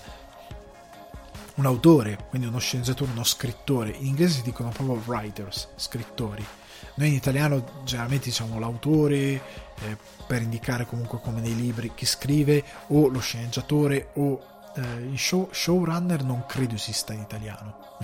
Non cre- almeno io ho studiato tutto in inglese sempre e comunque, quindi ogni tanto ho dei lapsus. Comunque ehm, lo showrunner è lo scrittore o sceneggiatore che viene messo, uno o due che siano, perché a volte sono più di uno, a capo di una serie televisiva. Quindi lui decide dove vanno gli eventi, eh, decide eh, come si imposta tutta una stagione, come si imposteranno le stagioni successive, e ha eh, sotto di lui un team di sceneggiatori che scrivono i singoli episodi. A volte lo showrunner scrive anche eh, lui stesso gli episodi. Ad esempio David Lynch insieme a Frost era lo showrunner della serie, però ha scritto anche degli episodi, sia lui che Frost, ma molti altri episodi sono scritti da altri sceneggiatori. Loro semplicemente, da Deus Ex Machina, si limitavano, quando andavano nella writer's room o quando, perché Lynch a un certo punto durante la prima stagione stava girando Cuore Selvaggio, quindi non c'era, mandava degli, a- del, degli audio registrati su un registratore portatile come Dale Cooper con le indicazioni per la puntata, cioè cosa devi fare, cosa succede, chi fa cosa, e poi gli sceneggiatori scrivono tutto il resto, dialoghi, situazioni, eccetera eccetera, ma lo scheletro di cosa deve succedere te l'ha già dato lo showrunner, ok? Que- gestiscono in questo modo. Ma gli showrunner, soprattutto a Hollywood, eh, hanno un potere produttivo e creativo molto forte, nel senso che scel- scelgono chi gira la puntata, scelgono gli attori, eh, hanno un potere proprio creativo che gli scrittori hanno solo in televisione, perché al cinema lo sceneggiatore molte volte, ciao, la produzione non la vuole avere manco sul set. Cioè tu scrivi la sceneggiatura, la dai, non, ti, non vedrai mai più, probabilmente sul set non ti ci vogliono, appunto perché sanno che lo sceneggiatore arriverebbe a fare casino se vede qualcosa di cambiato dalla sua sceneggiatura, perché poi ovviamente il regista che ha preso il progetto l'adatta secondo la sua visione e molte volte cancella delle cose in sceneggiatura, le cambia, le, le adatta a modo diverso. Nel cinema lo sceneggiatore non è trattato molto bene, tant'è che molto spesso, anche perché nel cinema ci sono gli autori unici, quindi tipo uno come Lynch o altri che scrivono e dirigono e, non gli, e fanno tutto loro. Nella televisione invece hanno più ehm, molto spesso c'è proprio lo sceneggiatore e quindi lo showrunner che dirige tutta la baracca. I, i registi sono lo strumento che utilizzano per portare avanti la loro storia, ma è un loro sfogo, cre- è una loro oasi di creatività nella quale hanno potere totale. Marvel cambia tutto, perché a quanto pare, stando a questa, questa indagine diciamo di Variety, eh, Kevin Feige è il vero showrunner di tutto quello che è televisione all'interno dei Marvel Studios, perché a quanto pare quando hanno presentato la cosa che port- sulla quale viene portata l'attenzione da parte di eh, uno dei giornalisti di Variety, quando fu presentato Falcon and the Winter Soldier e vennero presentati eh, i, venne presentato quello che tutti si aspettavano fosse lo showrunner, è stato presentato tutto come un head writers, che è una cosa diversa, è il capo degli sceneggiatori, diciamo, eh, ma non è lo showrunner. E loro usano questa formula, loro hanno un capo sceneggiatore che però nella stanza della writing room, quindi dove vanno a scrivere poi le sceneggiature, a decidere come si evolve la situazione, sono, è comunque soggetto a il regista e il produttore esecutivo, che hanno voce in capitolo totale a livello creativo. Quindi se il regista, che generalmente a quanto si è visto sia da WandaVision che da Falcon e Winter Soldier, è un regista unico, a un certo punto dice no, questa cosa non mi piace, cambiatela, e lo showrunner dice sì, è vero, non piace neanche a me, cambiamola, Lead Writers e i suoi sceneggiatori cambiano quella cosa lì, non hanno voce in capitolo, devono cambiare quella cosa lì in base a come gli viene detto, anche perché il team, eh, questo team serve semplicemente per molti versi ad assicurarsi che venga rispettata, diciamo, la continuity di questo universo condiviso, e danno degli input creativi su qualcosa che però è stato già deciso come deve essere raccontato ehm, da Kevin Feige Feige eh, loro danno questo tipo di input, ma non hanno alcuna eh, decisione finale. Ripeto, non c'è uno showrunner, è un po' come il cinema: regista e produttore esecutivo decidono come va avanti la baracca, e questa cosa sta dando molto fastidio ehm, a Hollywood, perché tanti hanno detto cavolo, dopo che Marvel ha fatto questa sorta di serie tv al cinema collegando questo universo condiviso e quant'altro, ora che sono in televisione fanno cinema, cioè gestiscono tutto come se fosse il cinema dove gli autori non hanno voce. Questa cosa sta dando fastidio, perché eh, molti autori di Hollywood raggiunti da Variety, che sono pluripremiati Emmy, che sono showrunner di eh, vecchia data e quant'altro, stanno dicendo sostanzialmente, uno di questi ha proprio detto ok, Eh, io non lavorerò mai per Marvel, perché lo showrunner è Kevin Feige, è lui che decide come vanno avanti le cose, e va bene che sia lui, lui proprio dice va bene che sia lui, però io non ho nessuna intenzione di lavorare in queste condizioni. Eh, un altro ha detto che uno showrunner, che in verità qua è un head writers, venga riscritto, quindi che la sua sceneggiatura venga cambiata su ordine di un regista o di un uh, executive, è una cosa senza precedenti, è una cosa che non si è mai vista. Eh, come altri, anzi un altro ben specifico che loro non citano, eh, anche perché non vogliono creare, diciamo, tensioni interne a Hollywood e quant'altro, ed è anche giusto che sia così, ha detto sostanzialmente, ha voluto dare un piccolo consiglio agli autori che vanno a lavorare per Marvel, Marvel perché il problema è anche che gli autori navigati, quelli che vincono gli Emmy, quelli che fanno le serie fatte bene, non ci vogliono andare a lavorare in queste condizioni, e quindi vengono presi giovani autori che vedono Marvel, vedono una possibilità di carriera, vedono la possibilità di avere il, no- il loro nome associato a qualcosa di grande, e vanno a lavorare per, per gli studios, per queste serie Disney Plus. Ma lui gli dice ok, è bello che eh, Marvel vi stia facendo entrare nel Nel, nel suo sandbox. Sandbox è quella, quel recinto di sabbia dove giocano i bambini nei parchi eh, americani. È bello, però tenete conto che voi state solo entrando per mettere i giocattoli esattamente dove devono stare. Quindi sostanzialmente gli ha detto è bello che vi danno la possibilità di poter giocare con loro, ma dovete fare esattamente quello che vi dicono loro. Quindi a livello creativo è la morte della creatività, cioè è questa la protesta che viene fatta. Anche persino il presidente della Writers Guild of America West, David Goodman, ha definito il fenomeno come preoccupante per l'industria, perché genera un precedente, però l'ho anche definito un caso isolato, cioè molti sceneggiatori, molti showrunner di Hollywood stanno dicendo è una cosa che non dovrebbe preoccuparci, perché nessun'altra major farà una cosa del genere. Cioè, quale altra major decide di togliere il potere agli showrunner per dare tutto a un regista? Cioè, quale altra major? Pensate a Game of Thrones, se tutte le decisioni le avesse preso un regista unico che dirigeva tutta la serie, piuttosto che degli showrunner che seguivano, oddio, tranne per l'ultima stagione, le indicazioni di Martin il, e tutto quello che era il, il materiale originale in modo tale da fare un adattamento di un certo tipo. Pensate se fosse stato tutto cambiato perché arrivava un regista e diceva: ma sta scena non mi piace, sarebbe stata la stessa cosa. Il punto è che dipende molto dai casi, cioè Marvel ha questo disegno unico unico che è il loro marchio di fabbrica, e queste serie tv sono sostanzialmente dei one shot, cioè ovvero delle serie che non appartengono in tutto e per tutto al le uscite canoniche cinematografiche, che danno occasione di raccontare altre storie che si collegano poi al cinema, perché WandaVision e Falcon and the Winter Soldier sono sostanzialmente, se non ci fosse stata la pandemia,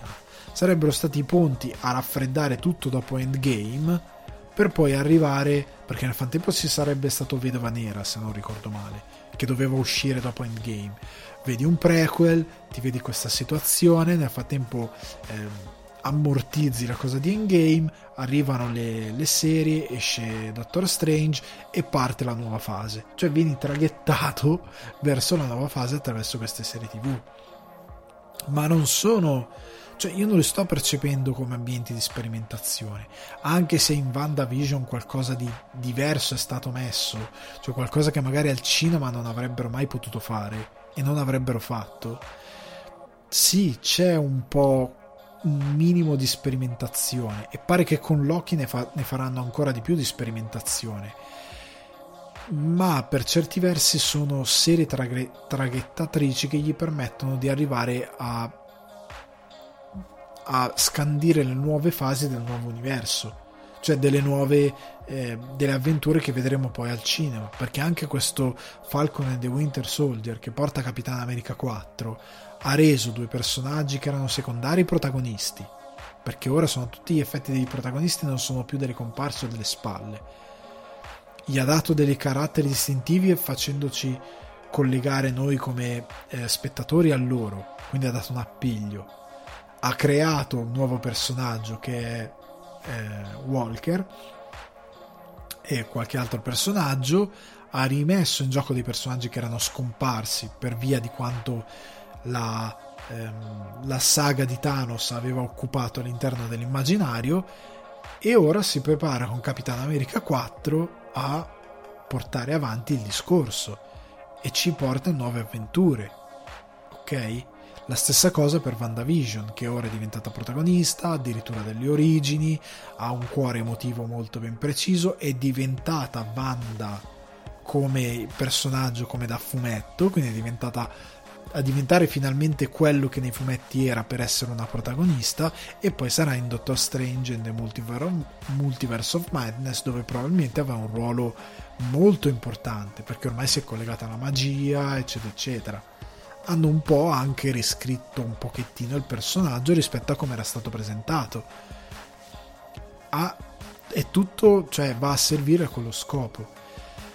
però a livello di creativo per uno sceneggiatore c'è veramente poco, cioè devi fare esattamente quello che Marvel Studios ti dice di fare, e non è sempre positivo, perché invece sarebbe interessante riuscire a sperimentare un po' di più. Magari lo faranno con Moon Knight, magari lo faranno con She-Hulk, magari lo faranno con Ironheart o quello che è, magari con altre serie faranno qualcosina di sperimentale, perché i one shot, e spero che alcune serie televisive abbiano questa funzione, servono anche per dare al pubblico dei personaggi che magari non, non sono così eh, di primo piano rispetto ad altri, tipo Moon Knight non è famoso come eh, Spider-Man o come eh, o come cosa ne so, i Fantastici quattro, non ha quel tipo di, di, di pubblico, è anche un eroe diverso, cioè Moon Knight sta meglio con Punisher, Deadpool, ehm, Daredevil, sta più a suo agio con quei personaggi molto urbani piuttosto che con i Guardiani della Galassia. Cioè io Moon Knight di fianco a Rocket Raccoon non ce lo vedo, cioè ma di fianco agli altri non ce lo vedi, perché sono, vengono da due realtà troppo diverse, e quindi uno spera che con la serialità diano un calcio a quel tipo di mondo e che ti diano qualcosa che sia un po' alternativo rispetto alla linea principale. Sta di fatto che se Feige decide tutto, come sembra da, dalle voci di corridoio, ci sarà veramente poco spazio per improvvisare, cioè ci sarà poco spazio creativo, ed è questa una paura peggiore che è stata esposta da questi ehm, da questi showrunner e dalla comunità di creativi di Hollywood. Quindi cioè, fate conto che dal duemilaventuno Marvel Studios avrà, ha in produzione e che deve rilasciare dodici serie. È, è tanto lavoro è da, da mettere insieme dentro questo universo condiviso e uniforme, quindi non so come lo gestiranno, è particolare. Però il fatto che abbiano messo tra virgolette in pericolo questa struttura degli showrunner è un po' conferma di quello che tante volte ho visto al cinema, cioè il fatto che non vogliono rendere mai nulla davvero distintivo, mai, mai, è tutto molto uniforme. Anche Spider-Man è molto uniforme rispetto al resto, cioè è poco personaggio, ha poco carattere, ha poca unicità, e ne aveva bisogno invece Spider-Man di unicità. Eh, per certi versi è poco ispirato, e queste serie sono... avevano bisogno secondo me invece dei, dei creativi veri, degli showrunner che prendono delle decisioni, che, che mettono qualcosa di creativo e che non si siedono sul fare mh, il compitino di un esecutore in base alla volontà di un produttore unico, che da un lato Kevin Feige ha fatto moltissimo, però da questo punto di vista sta un po' tarpando le ali alla creatività, anche se è capibile che deve gestire un universo condiviso che deve più o, me, più o meno tornare, anche se non lo fa sempre. Comunque ragazzi, veniamo alle recensioni. Sarò, cercherò di essere veloce con la prima, che è Speravo di morir prima. Come sapete, basata sull'autobiografia Un capitano, scritta da Francesco Totti e dal giornalista Paolo Condò, diretta da Luca Ribu, Ribuoli, orri, Ribuoli, credo si pronunci, scusate casomai si è pronunciato male, con Pietro Castellitto, Greta Scarano, Gabriel eh, Montesi e Gianmarco Tognazzi. Allora, non ritorno su alcune cose che avevo già detto quando avevo accennato della serie. Eh, posso dire questo di questo prodotto Sky, che mi è piaciuto molto, e io non sono per nulla un fan di Francesco Totti, ma gli ho voluto bene, gli ho voluto seriamente bene, prima di tutto perché rende bene Eh, il dramma di un uomo che deve tra virgolette abbandonare il ragazzino e appunto diventare uomo, e il dramma del eh, devo abbandonare la cosa che ho fatto per più di vent'anni della mia vita, perché Totti credo che abbia smesso con alle spalle venticinque anni, qualcosa del genere di carriera. Sono tanti, cioè t- per tutta la tua vita, da quando sei ragazzino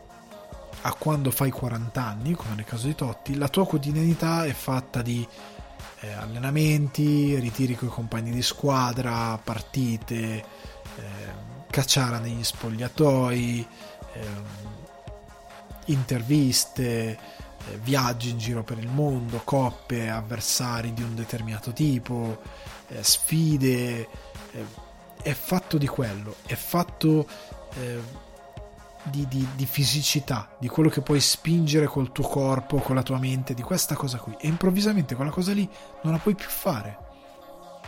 ed è l'unica cosa che, puoi, che sai fare davvero, è l'unica cosa che hai sempre saputo fare, e non è come fare eh, Dio mio, non è come fare qualsiasi altro lavoro dove magari a livello fisico ci metti meno. Cioè io capisco che eh, i lavori, anche soprattutto quelli più moderni, cioè l'impiegato, che sia I T o che sia qualsiasi altra cosa, indipendentemente, lasciate stare il fatto che vi piace o meno, proprio a livello di sensazione. Eh, ci sono anche quelle persone che vanno in pensione e sclerano perché non hanno niente da fare, ma qua non è il caso di uno che non ha niente da fare, non è questo che va a vedere i cantieri perché non c'ha più niente da fare, non è questo il punto, è che il calciatore è un mestiere dove si basa sul tuo fisico, lo sportivo, cioè si basa sul tuo fisico, e sono eh, attività dove già a trentacinque anni viene rip- ritenuto vecchio, perché si abbassano i tuoi riflessi, perché non sei più resistente come prima. Io ho trentatré anni, nell'ultimo anno e qualcosa ho ripreso in modo più intensivo ehm, l'attività fisica, che prima facevo in modo sparuto perché per diversi anni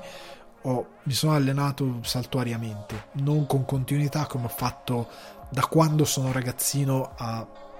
ai ventisei anni, ventisette anni. Per qualche anno ho mollato il colpo. Nell'ultimo anno e mezzo più o meno ho ripreso, ok, con più regolarità. Però ti rendi conto che sei eh, che se ti fai male ci metti più a riprenderti, che non puoi allenarti più sei volte a settimana con allenamenti devastanti. Cioè, appunto, io facevo box, io facevo andavo a correre la mattina, facevo sei chilometri di corsa la mattina, pomeriggio andavo agli allenamenti di box, ed estate c'erano i tornei di calcetto, andavo anche a calcetto. Quella cosa lì, se la faccio adesso, mi porta via con l'ossigeno, perché crescendo i tuoi muscoli fanno più fatica, i tempi di recupero più ampi. Per uno sportivo, per un professionista, avere il corpo che ti mette un limite rispetto a dei ragazzi invece che sono più giovani, sono più veloci, sono più reattivi, ehm, sono nel pieno delle loro forze, è una mazzata, e devi smettere perché sei obbligato dal tempo, dalla tua età, che è inesorabile e non lo puoi fermare. Questa cosa è resa molto bene, secondo me è resa molto bene, è, è, è resa anche molto bene il fatto che tutta la serie si prende con molta leggerezza, per quanto sia reso in modo drammatico. Intanto è esploso il frigorifero. Per quanto è reso in modo drammatico il fatto che Totti comunque vive con contrasto questa cosa, però è tutto sopra le righe, perché chi ha sviluppato la serie si rende conto che stiamo parlando di Francesco Totti. Dobbiamo raccontare il fatto che è diventato un mito per Roma, il popone, eh, re di Roma. Dobbiamo raccontare anche un fenomeno culturale, pop e sociale, quindi dobbiamo prenderla molto, in modo molto leggero, molto scherzoso, e quindi è bello che lui abbia queste visioni. Il fatto che il suo grillo parlante sia eh, Cassano, cioè, a me ha fatto troppo ridere. Il suo grillo parlante è Cassano, e che è una bellissima idea, perché dà molto dimensione al contrasto emotivo che ha Totti. Poi, ripeto, la serie ha dei toni molto leggeri, non vuole prendersi sul serio in modo eccessivo, però mi ha divertito, perché nelle parti dove racconta il mito di Totti come fenomeno pop per i romani, e allo stesso tempo nel momento in cui racconta Totti proprio come uomo di sport, eh, relativo al suo dover appendere le scarpine al chiodo, è fatto molto bene. Cioè, io sono andato in empatia con Totti a un certo punto, ed è un calciatore che non ho mai stimato particolarmente, eh, però gli ho voluto bene, cioè è finito la serie che gli ho voluto bene a Totti. E questo funziona, è molto importante, oltre al fatto che ehm, non so se è una cosa da vecchi da dire, però io credo che Totti sia l'ultimo romantico, cioè nel senso che in un mondo del calcio ehm, che non ha più bandiere, perché ormai non, non, non c'è più la bandiera, non c'è il calciatore che è arrivato a diciotto anni, è rimasto sempre lì perché lui vuole stare lì, cioè i vari Del Piero, Totti non, non, non esistono più, ma anche ehm, no, non esistono più proprio questi giocatori che eh, Giggs, Scholes, Lampard, ehm, questi giocatori che sono stati con una maglia per lealtà verso eh, i colori, verso i tifosi, verso queste cose che hanno sempre nutrito il calcio, ok, che ne hanno sempre fatto la grandezza. Cioè, ora si bada agli ingaggi, non, non me ne frega niente molto spesso del, del calcio, della Serie A, perché non c'è, cioè l'Atalanta va bene, c'è un giocatore molto forte, l'anno dopo va via, cioè siamo a questo livello, non c'è eh, magari si ricostruirà col tempo, però Totti, io mi ritengo fortunato aver vissuto una generazione come Totti, Pirlo, ehm, Del Piero, ehm, di aver visto Baggio, cioè mi ritengo fortunato di aver visto questa generazione di calciatori romantici che legati alla, alla maglietta, alla bandiera, o eh, che sono stati dei fenomeni nel calcio molto forti a livello mediatico, che hanno significato qualcosa per tutti, che le amasse più o meno, però hanno significato qualcosa per tutti. Eh, adesso faccio fatica, cioè Cristiano Ronaldo, che è un giocatore di, dai record, fortissimo, incredibile, o anche lo stesso Messi, eh, quando si ritirerà non me ne fregherà più di tanto, devo dire la verità, eh, me ne importerà relativamente. Sì, Messi la pulce, ok, non lo so come spiegarvelo, non, nonostante, cioè, non è che Messi è un giocatore di adesso, eh, non è un giocatore che è venuto fuori gli ultimi quattro anni come Ronaldo. Cioè, io la squadra in Inghilterra che ho sempre tifato è il Manchester United, cioè io l'ho visto crescere Ronaldo, era uno dei miei giocatori tra virgolette prima che andasse al Real, però non ho nessun attaccamento a questo giocatore. Bravissimo, fortissimo, però me ne importa relativamente poco. Ehm, di altri mi è dispiaciuto di più: Giggs, Scholl, Lampard, Gerrard. L'effetto che mi ha fatto vedere Gerrard giocare l'ultima partita con Liverpool eh, mi ha fatto veramente effetto, e questo traspare molto eh, dalla serie. L'unica cosa che forse mi ha fatto storcere il naso è la, il modo in cui hanno scelto di chiudere eh, inserendo Totti, diciamo, il vero Totti. È un bellissimo omaggio, è molto potente perché, oddio, è anche una furbata di messa in scena, perché ha tolto dall'impiccio di dover mettere in scena eh, la festa finale di Totti, che io ho visto in diretta nonostante vivessi a Dublino. Eh, però eh, sono bipolare su questa cosa: da un lato la trovo una furbata, da un lato la trovo una cosa molto eh, in linea con il, il, il percorso fatto dalla serie, eh, però tutto sommato è una buona produzione. Sono rimasto scioccato dal fatto di, di essere stato catturato dalla serie, di averla guardata tutta, perché mi stava divertendo. Sono veramente rimasto sorpreso. Andiamo avanti con Invincible, serie Amazon, eh, tratta dall'opera di Robert Kirkman, ah, appunto Invincible, che è anche produttore esecutivo e sceneggiatore di un paio di episodi,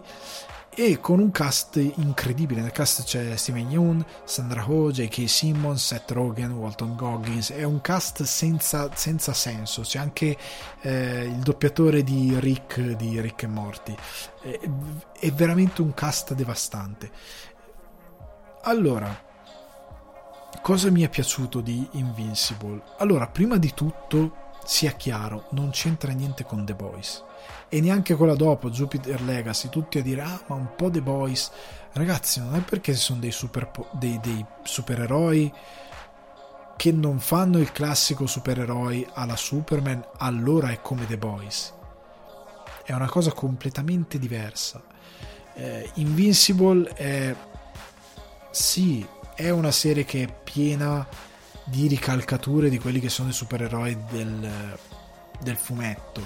cioè dei fumetti classici. Cioè c'è Hellboy, cioè c'è palesemente Hellboy, eh, c'è, vabbè, Superman, l'archetipo di Superman, Omni-Man è palesemente Superman, eh, un archetipo di Superman, eh, Monster Girl, eh, è pieno di personaggi che sono presi, sono ispirazione da quelli che sono poi i supereroi visti nei fumetti. Quello che è bello di Invincible è come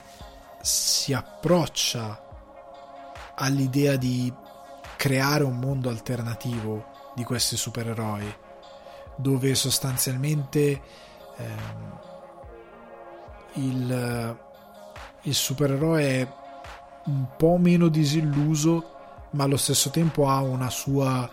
eh, idea romantica di come dovrebbe essere. Cioè il vero Superman è Invincible, cioè lui è un po' più eh, vicino all'idea dell'eroe puro che crede nel genere umano, ok? E che parlarne dovrei fare anche spoiler riguardo alcune cose, però lui è quello che è un po' più legato a quell'idea. Dall'altro canto c'è un personaggio che, la cosa che fa bello la serie è come destruttura l'idea di Superman, non facendo il ragionamento binario Superman è buono, facciamolo cattivo, che è un po' la base, però viene fatto molto di più da questa serie, nel senso che Superman come archetipo viene evoluto, gli viene data un'interpretazione più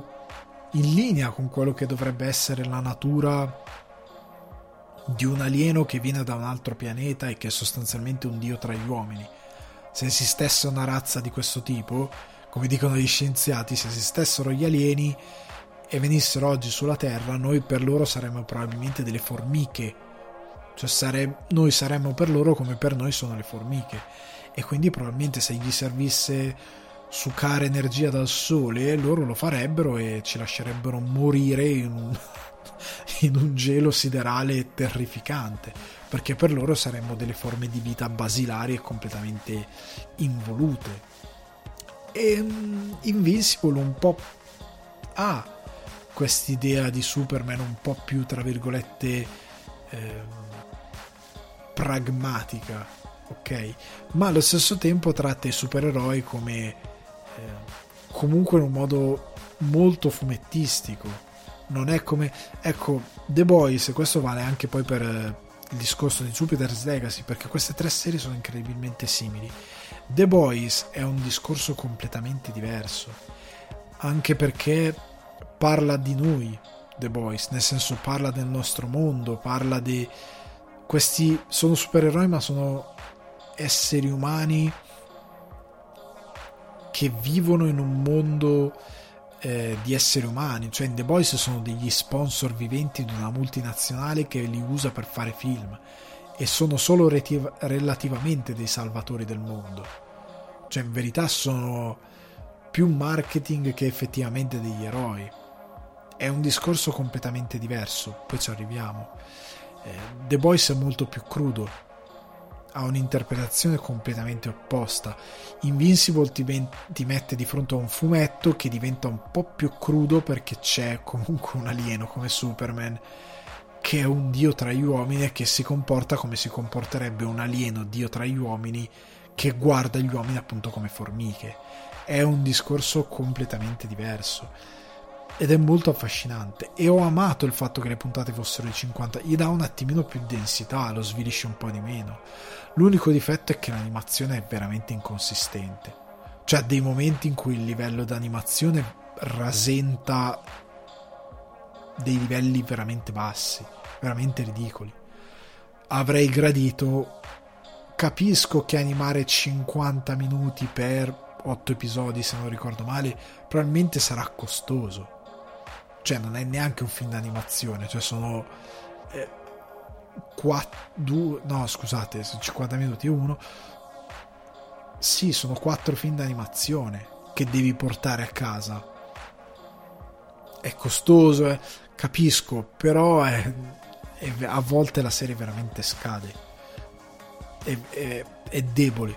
Ora, la cosa che mi piace è che comunque il fumetto è stata una serie regolare per diversi anni, è andata molto avanti e quindi si parla già a Kirkman, mi pare che abbia in mente cinque stagioni in totale, una cosa del genere, quindi il fatto che il discorso vada avanti è molto interessante eh, e non vedo l'ora che vada avanti. Da un lato però ho un po' paura perché Kirkman tende a buttare come The Walking Dead le cose un po' in caciara,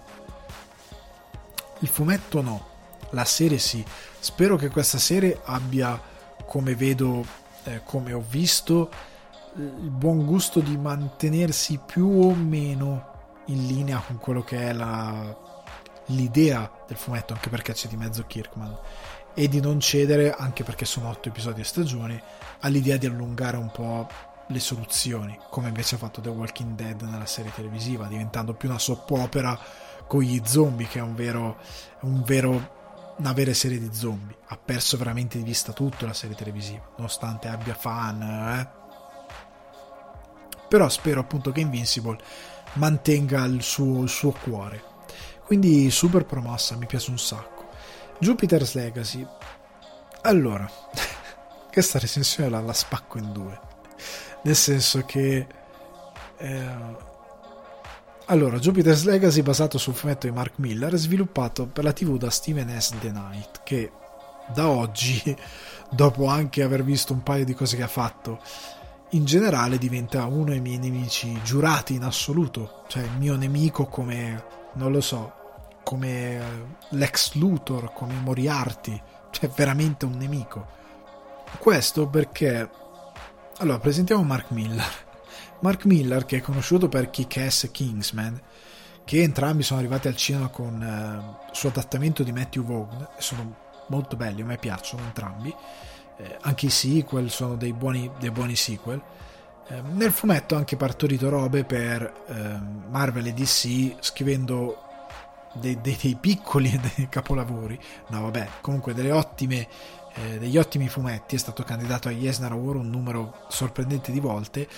Ha scritto Superman Red Son, eh, Ultimate, eh, Alt- che sono gli Avengers in versione di quel mondo Ultimate un po' più moderno, meno disilluso, Ultimates, eh, X-Men, eh, Civil War, una delle saghe che poi ci hanno tratto il film, che è una ciofeca rispetto al fumetto. Il fumetto era molto più complesso, come sempre. Vabbè, la Marvel sappiamo in che direzione va. Comunque Civil War, Old Man Logan, e poi ha creato, eh, staccandosi come appunto Kirkman, eh, Miller e un po' come Todd McFarlane, sono questi giganti che si sono staccati dalle etichette per creare delle proprie etichette e hanno conquistato il mondo con le loro proprietà intellettuali, più che altro sono dei fenomeni. Miller ha creato il suo Miller World, da cui sono Wanted, che ci hanno fatto anche un film che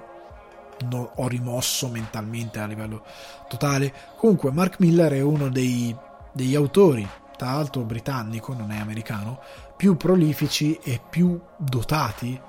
del, dell'epoca moderna del, del fumetto. Ora divido la cosa in due perché voglio valutare questa serie in quanto serie e poi in quanto serie basata sul fumetto di Mark Miller,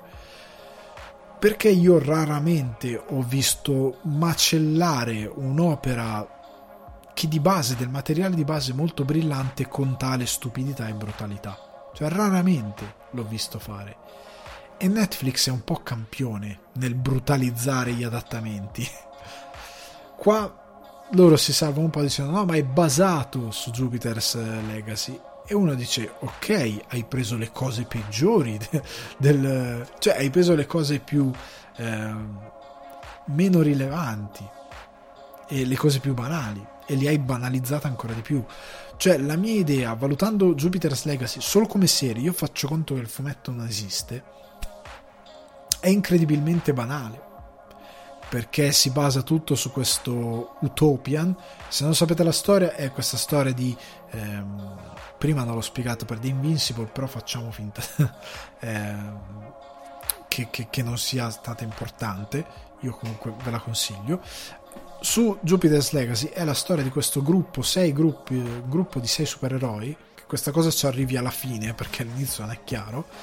ehm, ormai in età adulta, che sono gli eroi del pianeta e che iniziano a, ad entrare in crisi, in particolare il loro capo di Utopian, eh, nel momento in cui eh, il figlio di Utopian uccide un loro avversario, andando contro l'unica regola del codice che hanno, ovvero non uccidere. E a quel punto si sollevano una serie di questioni basate sul fatto che l'America non è più quella del bianco e nero di una volta, che era tutta campagna e, e steccati bianchi, e, e che quindi si, c'è bisogno di nuovi dittami, e parte tutta questa catena di eventi per scoprire le conseguenze di questa cosa, soprattutto perché questo nemico che hanno ammazzato non era il nemico che solitamente combattono, ma a quanto pare era un clone. Eh, da qui ci sono anche questi flashback del passato nel quale scopriamo anche come sono arrivati a nascere questi eroi.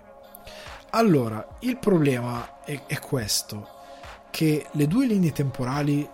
sono mal gestite, nel senso che ci sono momenti in cui si salta dal passato al presente come si salta da una scena all'altra. Cioè non hai un minimo eh, non hai una bella una bella creazione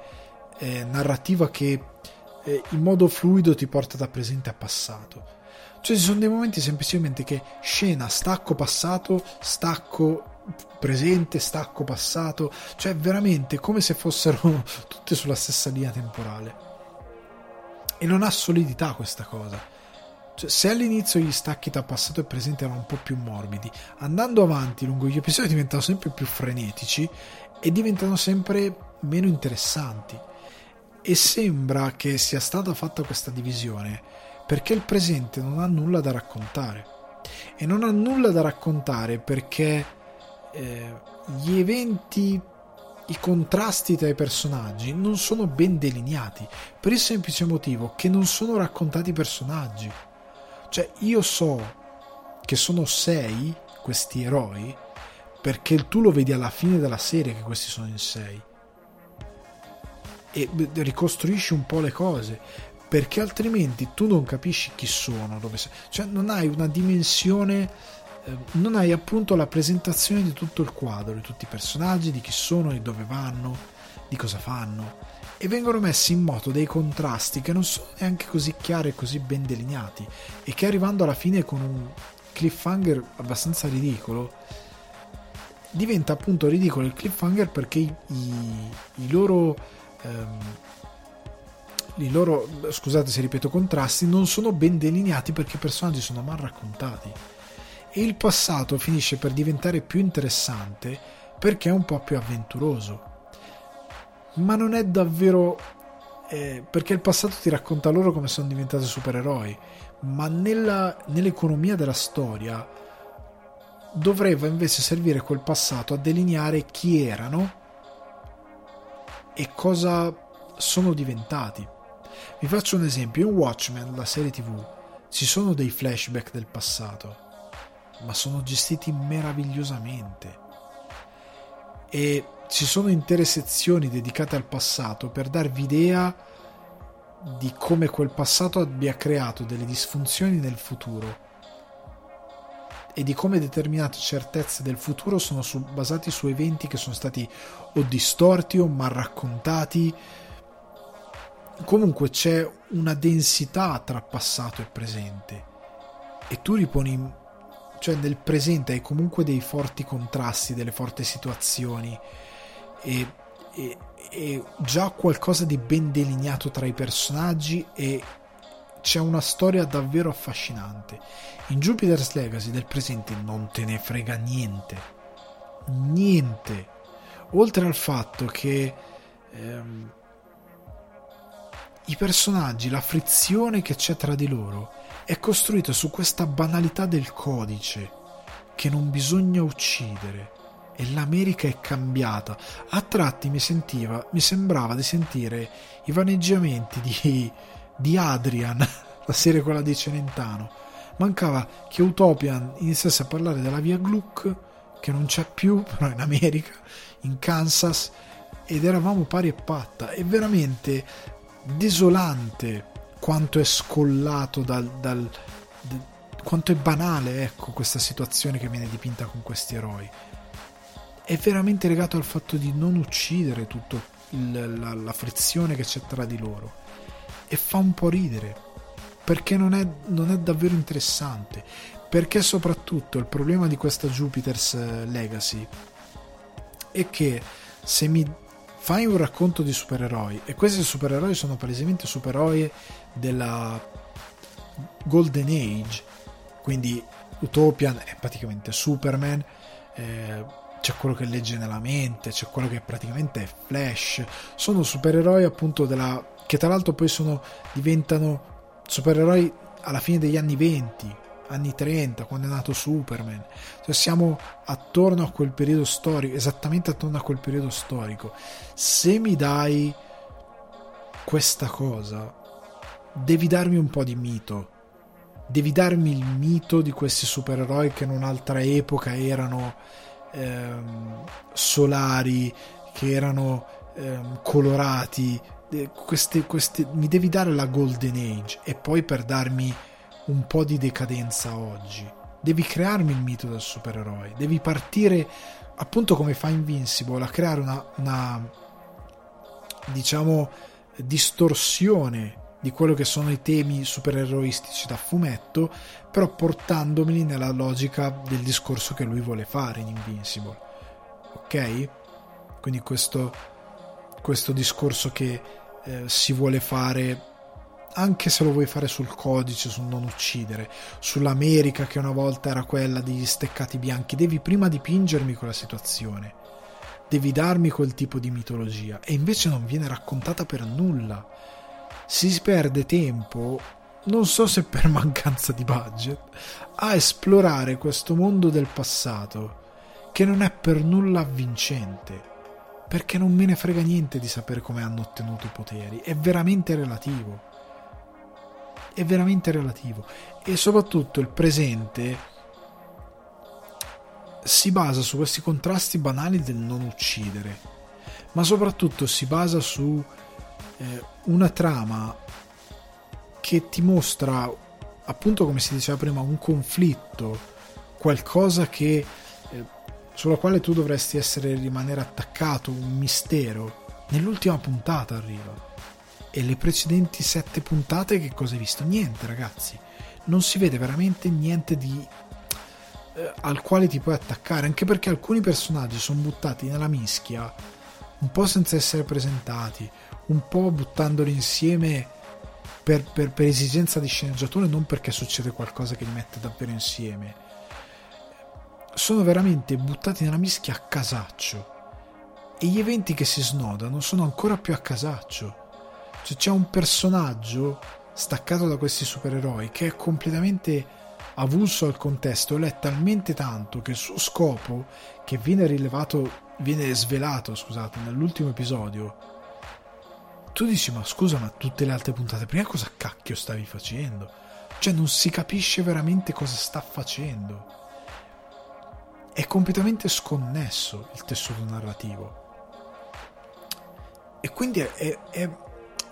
è veramente ho, ho avuto la sensazione che gli showrunner e gli autori che hanno sviluppato questa serie hanno, hanno guardato al fumetto di Mark Millar e hanno detto: è troppo semplicistica, rendiamola più matura, rendiamolo più complessa, rendiamo dei personaggi che hanno dei dubbi, e nel farlo hanno banalizzato tutto.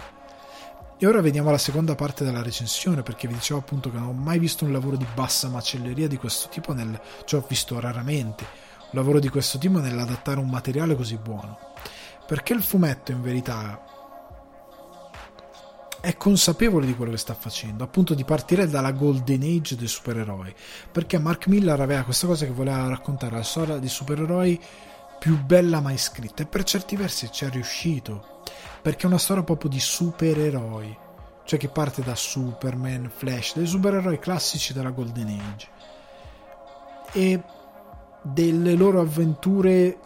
classiche, perché c'è un prequel di Jupiter's Legacy dove, che si ambienta quando loro sono eroi, e sappiate che la narrazione delle origini è in due vignette, e sapete perché? Perché non è interessante. E soprattutto Mark Millar è consapevole di quello che sta raccontando, contrariamente che ha fatto questo adattamento come, come dico, basato sul fumetto. Ok, chiunque tu sia, sei un cane, perché il personaggio di Deutopian, cioè uno che si chiama Deutopian, cioè un, un uomo utopia, non può essere così stupido e ingenuo come quello visto da, nella serie. Nel fumetto di Utopian, io vi prego, andatevi a leggere il fumetto, è un uomo che ha un'evoluzione molto diversa. Cioè, lui, partendo dall'archetipo di Superman, cioè un uomo che ha quelle capacità, ok, non può eh,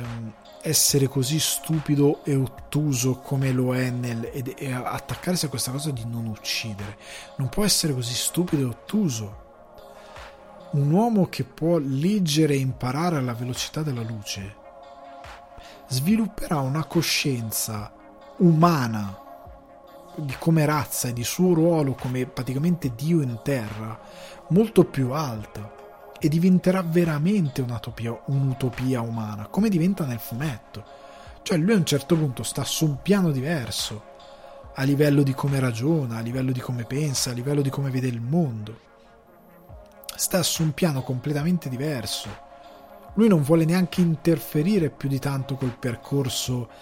dell'America, perché nel fumetto originale, per quando è uscito, ovviamente qua non rientro nel, nel discorso adattamento e quant'altro, serve ovviamente un adattamento, e qua serviva perché era tutto basato su un momento storico, di, con un momento specifico nel tempo di quando Obama aveva appena preso in mano l'America, che c'erano determinati problemi economici, quindi siamo duemilaotto, in quella situazione più o meno lì di crisi economica, con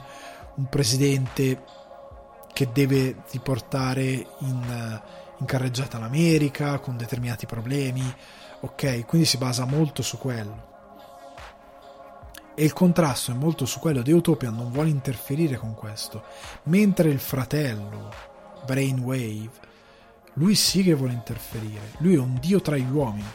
Il contrasto tra loro è sul fatto che lui vuole interferire, lui vuole dire no, ma io so meglio di loro cosa bisogna fare per questo mondo,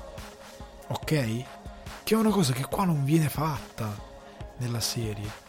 viene tutto banalizzato in una maniera un po' più stupida e un po' più ingenua e, e del tutto non interessante. Cioè il discorso è su un livello molto più alto per quanto riguarda il fumetto originale, e i figli col cacchio che fanno i supereroi. Cioè anche questo è interessante, che anche se togli questa cosa economica e la sposti e la trasli, la cosa interessante del fumetto è che i figli di questi protagonisti, sì, il mondo è pieno di supereroi, ma non tutti vogliono fare i supereroi, non hanno la coscienza che hanno questi eroi, non sono come The Utopian e la moglie, che hanno una, comp- una consapevolezza alta di chi sono e del loro ruolo. Sono superficiali, sono gretti, ehm, sono come i protagonisti di eh, The Hill, Jersey Shore, cioè sono dei personaggi di questo tipo, sono veramente ehm, welcome to my crib, cioè eh, è questa gente qua, che non è come quella di The Boys, è una cosa diversa, perché era quello che vi dicevo prima. The Boys, nel fare il suo adattamento, cioè la stagione due è una critica di quello che stava succedendo in quel momento storico, cioè parla del, delle fake news, parla ehm, di come viene ingannata l'America, del, de, di determinati elementi e paro, parodie di e, eventi che sono in quel momento nel cuore dell'America, si basa su quello. Jupiter's Legacy poteva fare altrettanto, ma doveva costruire dei contrasti moderni, mantenendo la struttura originale del fumetto, che secondo me funziona molto meglio, e dando allo spettatore eh, una critica comunque della società presente attraverso questi supereroi, ma facendola attraverso, se vuoi proprio, cioè se poi devi raccontare le origini di questi cacchio di personaggi, cioè se devi raccontare il passato, racconta il vero passato, chi è Skyfox, perché è diventato un criminale, ehm, perché ehm, perché lì non è uno spoiler, ragazzi, vi ho detto fin da subito che Skyfox non è più con loro, che gli ha voltato le spalle. Comunque eh, racconta perché, racconta chi erano loro nella Golden Age, che cosa rappresentavano, che cosa facevano, che tipo di eroi sono stati per l'America, in che America. Cioè quanto sarebbe stato bello un adattamento dove magari si partiva dal prequel, dal prima, e mi raccontavi magari non per forza tutto il prequel, ma a flashback mi raccontavi appunto questa America anni, eh, anni quaranta, anni trenta, questi supereroi che volano con i loro mantelli colorati, che sarebbero stati meno ridicoli di quanto magari risultano ora, anche se i mantelli colorati ci sono anche appunto in The Boys. Però mi racconti questo tipo di eh, di eroi che volano tra questa America con le staccionate bianche, con i prati curati, eh, con del rock and roll, eh, che, che, che mi racconti un'America un po' diversa, da sogno americano, e poi mi racconti la sua decadenza, mi porti eh, dei contrasti, fai dei salti tra quell'era e il presente, perché Skyfox è un personaggio molto affascinante per quello che ha fatto. Cioè The Utopian del fumetto, una cosa che in questa serie viene raccontata veramente buttata lì a caso, ehm, il rapporto che ha con un determinato personaggio è molto più profondo, cioè molto più eh, veramente da quel tipo di fumetto della Golden Age. È un diverso livello del rapporto tra Lex Luthor e Superman, Cioè è un, è un po' più maturo per certi versi, perché Lex Luthor ne mette un deficit. Cioè siamo, siamo realistici, cioè è un'idea veramente idiota Lex Luthor del suo conflitto con Superman, e Superman stesso è un cretino. Cioè se io facessi Superman oggi, oltre al fatto magari di trasformarlo in molte cose, ma io posso mettere Superman che non capisce niente, cioè non c'ha un minimo di... Cioè questo dovrebbe essere davvero un dio sugli uomini, non dovrebbe piangere su Krypton, cioè dovrebbe essere un eroe che ha una consapevolezza, cioè che riesce a studiare tutto quanto c'è da studiare nella storia dell'umanità e dell'arte, della psicologia, tutto nell'arco di venti minuti, perché legge alla velocità della luce e impara alla velocità della luce. Cioè dovrebbe essere veramente un dio, dovrebbe essere veramente un personaggio che ha un contrasto diverso, perché ha una visione totalmente molto più ampia di quello che è. Cioè piuttosto di trasformarlo di uno che è forte, viene resuscitato per tirare cazzotti forti al nemico forte, cioè perché questa è la dimensione che gli viene data, quando in verità dovrebbe essere qualcosa di molto più grande. È inutile che mi fai la foto plastica di lui come Ronaldo nella pubblicità della Pirelli per fare la cosa cristologica. Deve essere molto più denso questo personaggio. Jupiter's Legacy non ce la fa sotto nessun punto di vista, macella il materiale di partenza per molti versi, che ripeto non deve essere trasposto uno a uno, però devi sforzarti di trovare un modo che non sia questa banalità del codice, del non uccidere, di questo Utopian, che è anche un personaggio antipatico perché è ottuso, è ottuso, è stupido, è... non capisce veramente il mondo che ha attorno. È veramente, sono, sono dei personaggi che fai fatica a sostenere, per quanto, cioè The Utopian, per scherzare, è un boomer, cioè è quello che va, apre Twitter e scrive una cosa super boomer su, su, su sulla gente che eh, non lo so, sui transgender, e tu dici cavolo che idea retrograda, mio dio sei proprio degli anni trenta. Cioè è così The Utopian, è dipinto in una maniera che è devastante, è veramente devastante. Quindi per me la serie è per molti versi bocciatissima, per altri versi è un ni, però nel complesso è un'enorme perdita di tempo, perché anche ignorando l'idea del fumetto, guardandola come serie è piena di nulla, sono interi episodi dove non succede nulla. E lui, la cosa più interessante è un po' il passato, perché c'è lui che deve scoprire questo mistero, eccetera eccetera, ma è un mistero che è relativo, perché cosa vuoi che sia il mistero? Che alla fine diventeranno supereroi, cioè perché è già nel presente, se non, non abbiamo nulla che ci interessi a livello di capire come va a finire questa cosa, è ovvio che loro riusciranno, oltre al fatto che Netflix ha sempre problemi nell'adattare, cioè i costumi di loro sono anche fatti bene ma sono inquadrati male, cioè ci sono molte cose che sono incredibilmente posticce. Eh, loro arrivano su quest'isola, mh, arrivano su questa cavolo di isola del passato, hai fatto bene la barca, hai fatto bene il V F X per loro che arrivano sull'isola, cavolo, camminano per l'isola e palesemente il boschetto nel Vermont dietro a casa del produttore, con quattro betulle e le foglie secche per terra, cioè con loro che fanno anche finta di spostare i rami e poi allargano e non c'è niente, e tu dici ma cavolo, ma no, il regista che ha girato questa cosa non si è vergognato. Ma anche io forse credo che sia proprio The Knight che ha girato la prima puntata, ma la prima puntata, che è una serie di combattimenti, di robe messe in scena con una bruttura veramente rara, dove loro sono, gli attori sono giovani ma sono invecchiati con gli effetti prostetici, sono fatti pure male, cioè non c'è neanche la cura minima della messa in scena, di come inquadrarli. È veramente bozz- è una delle serie peggiori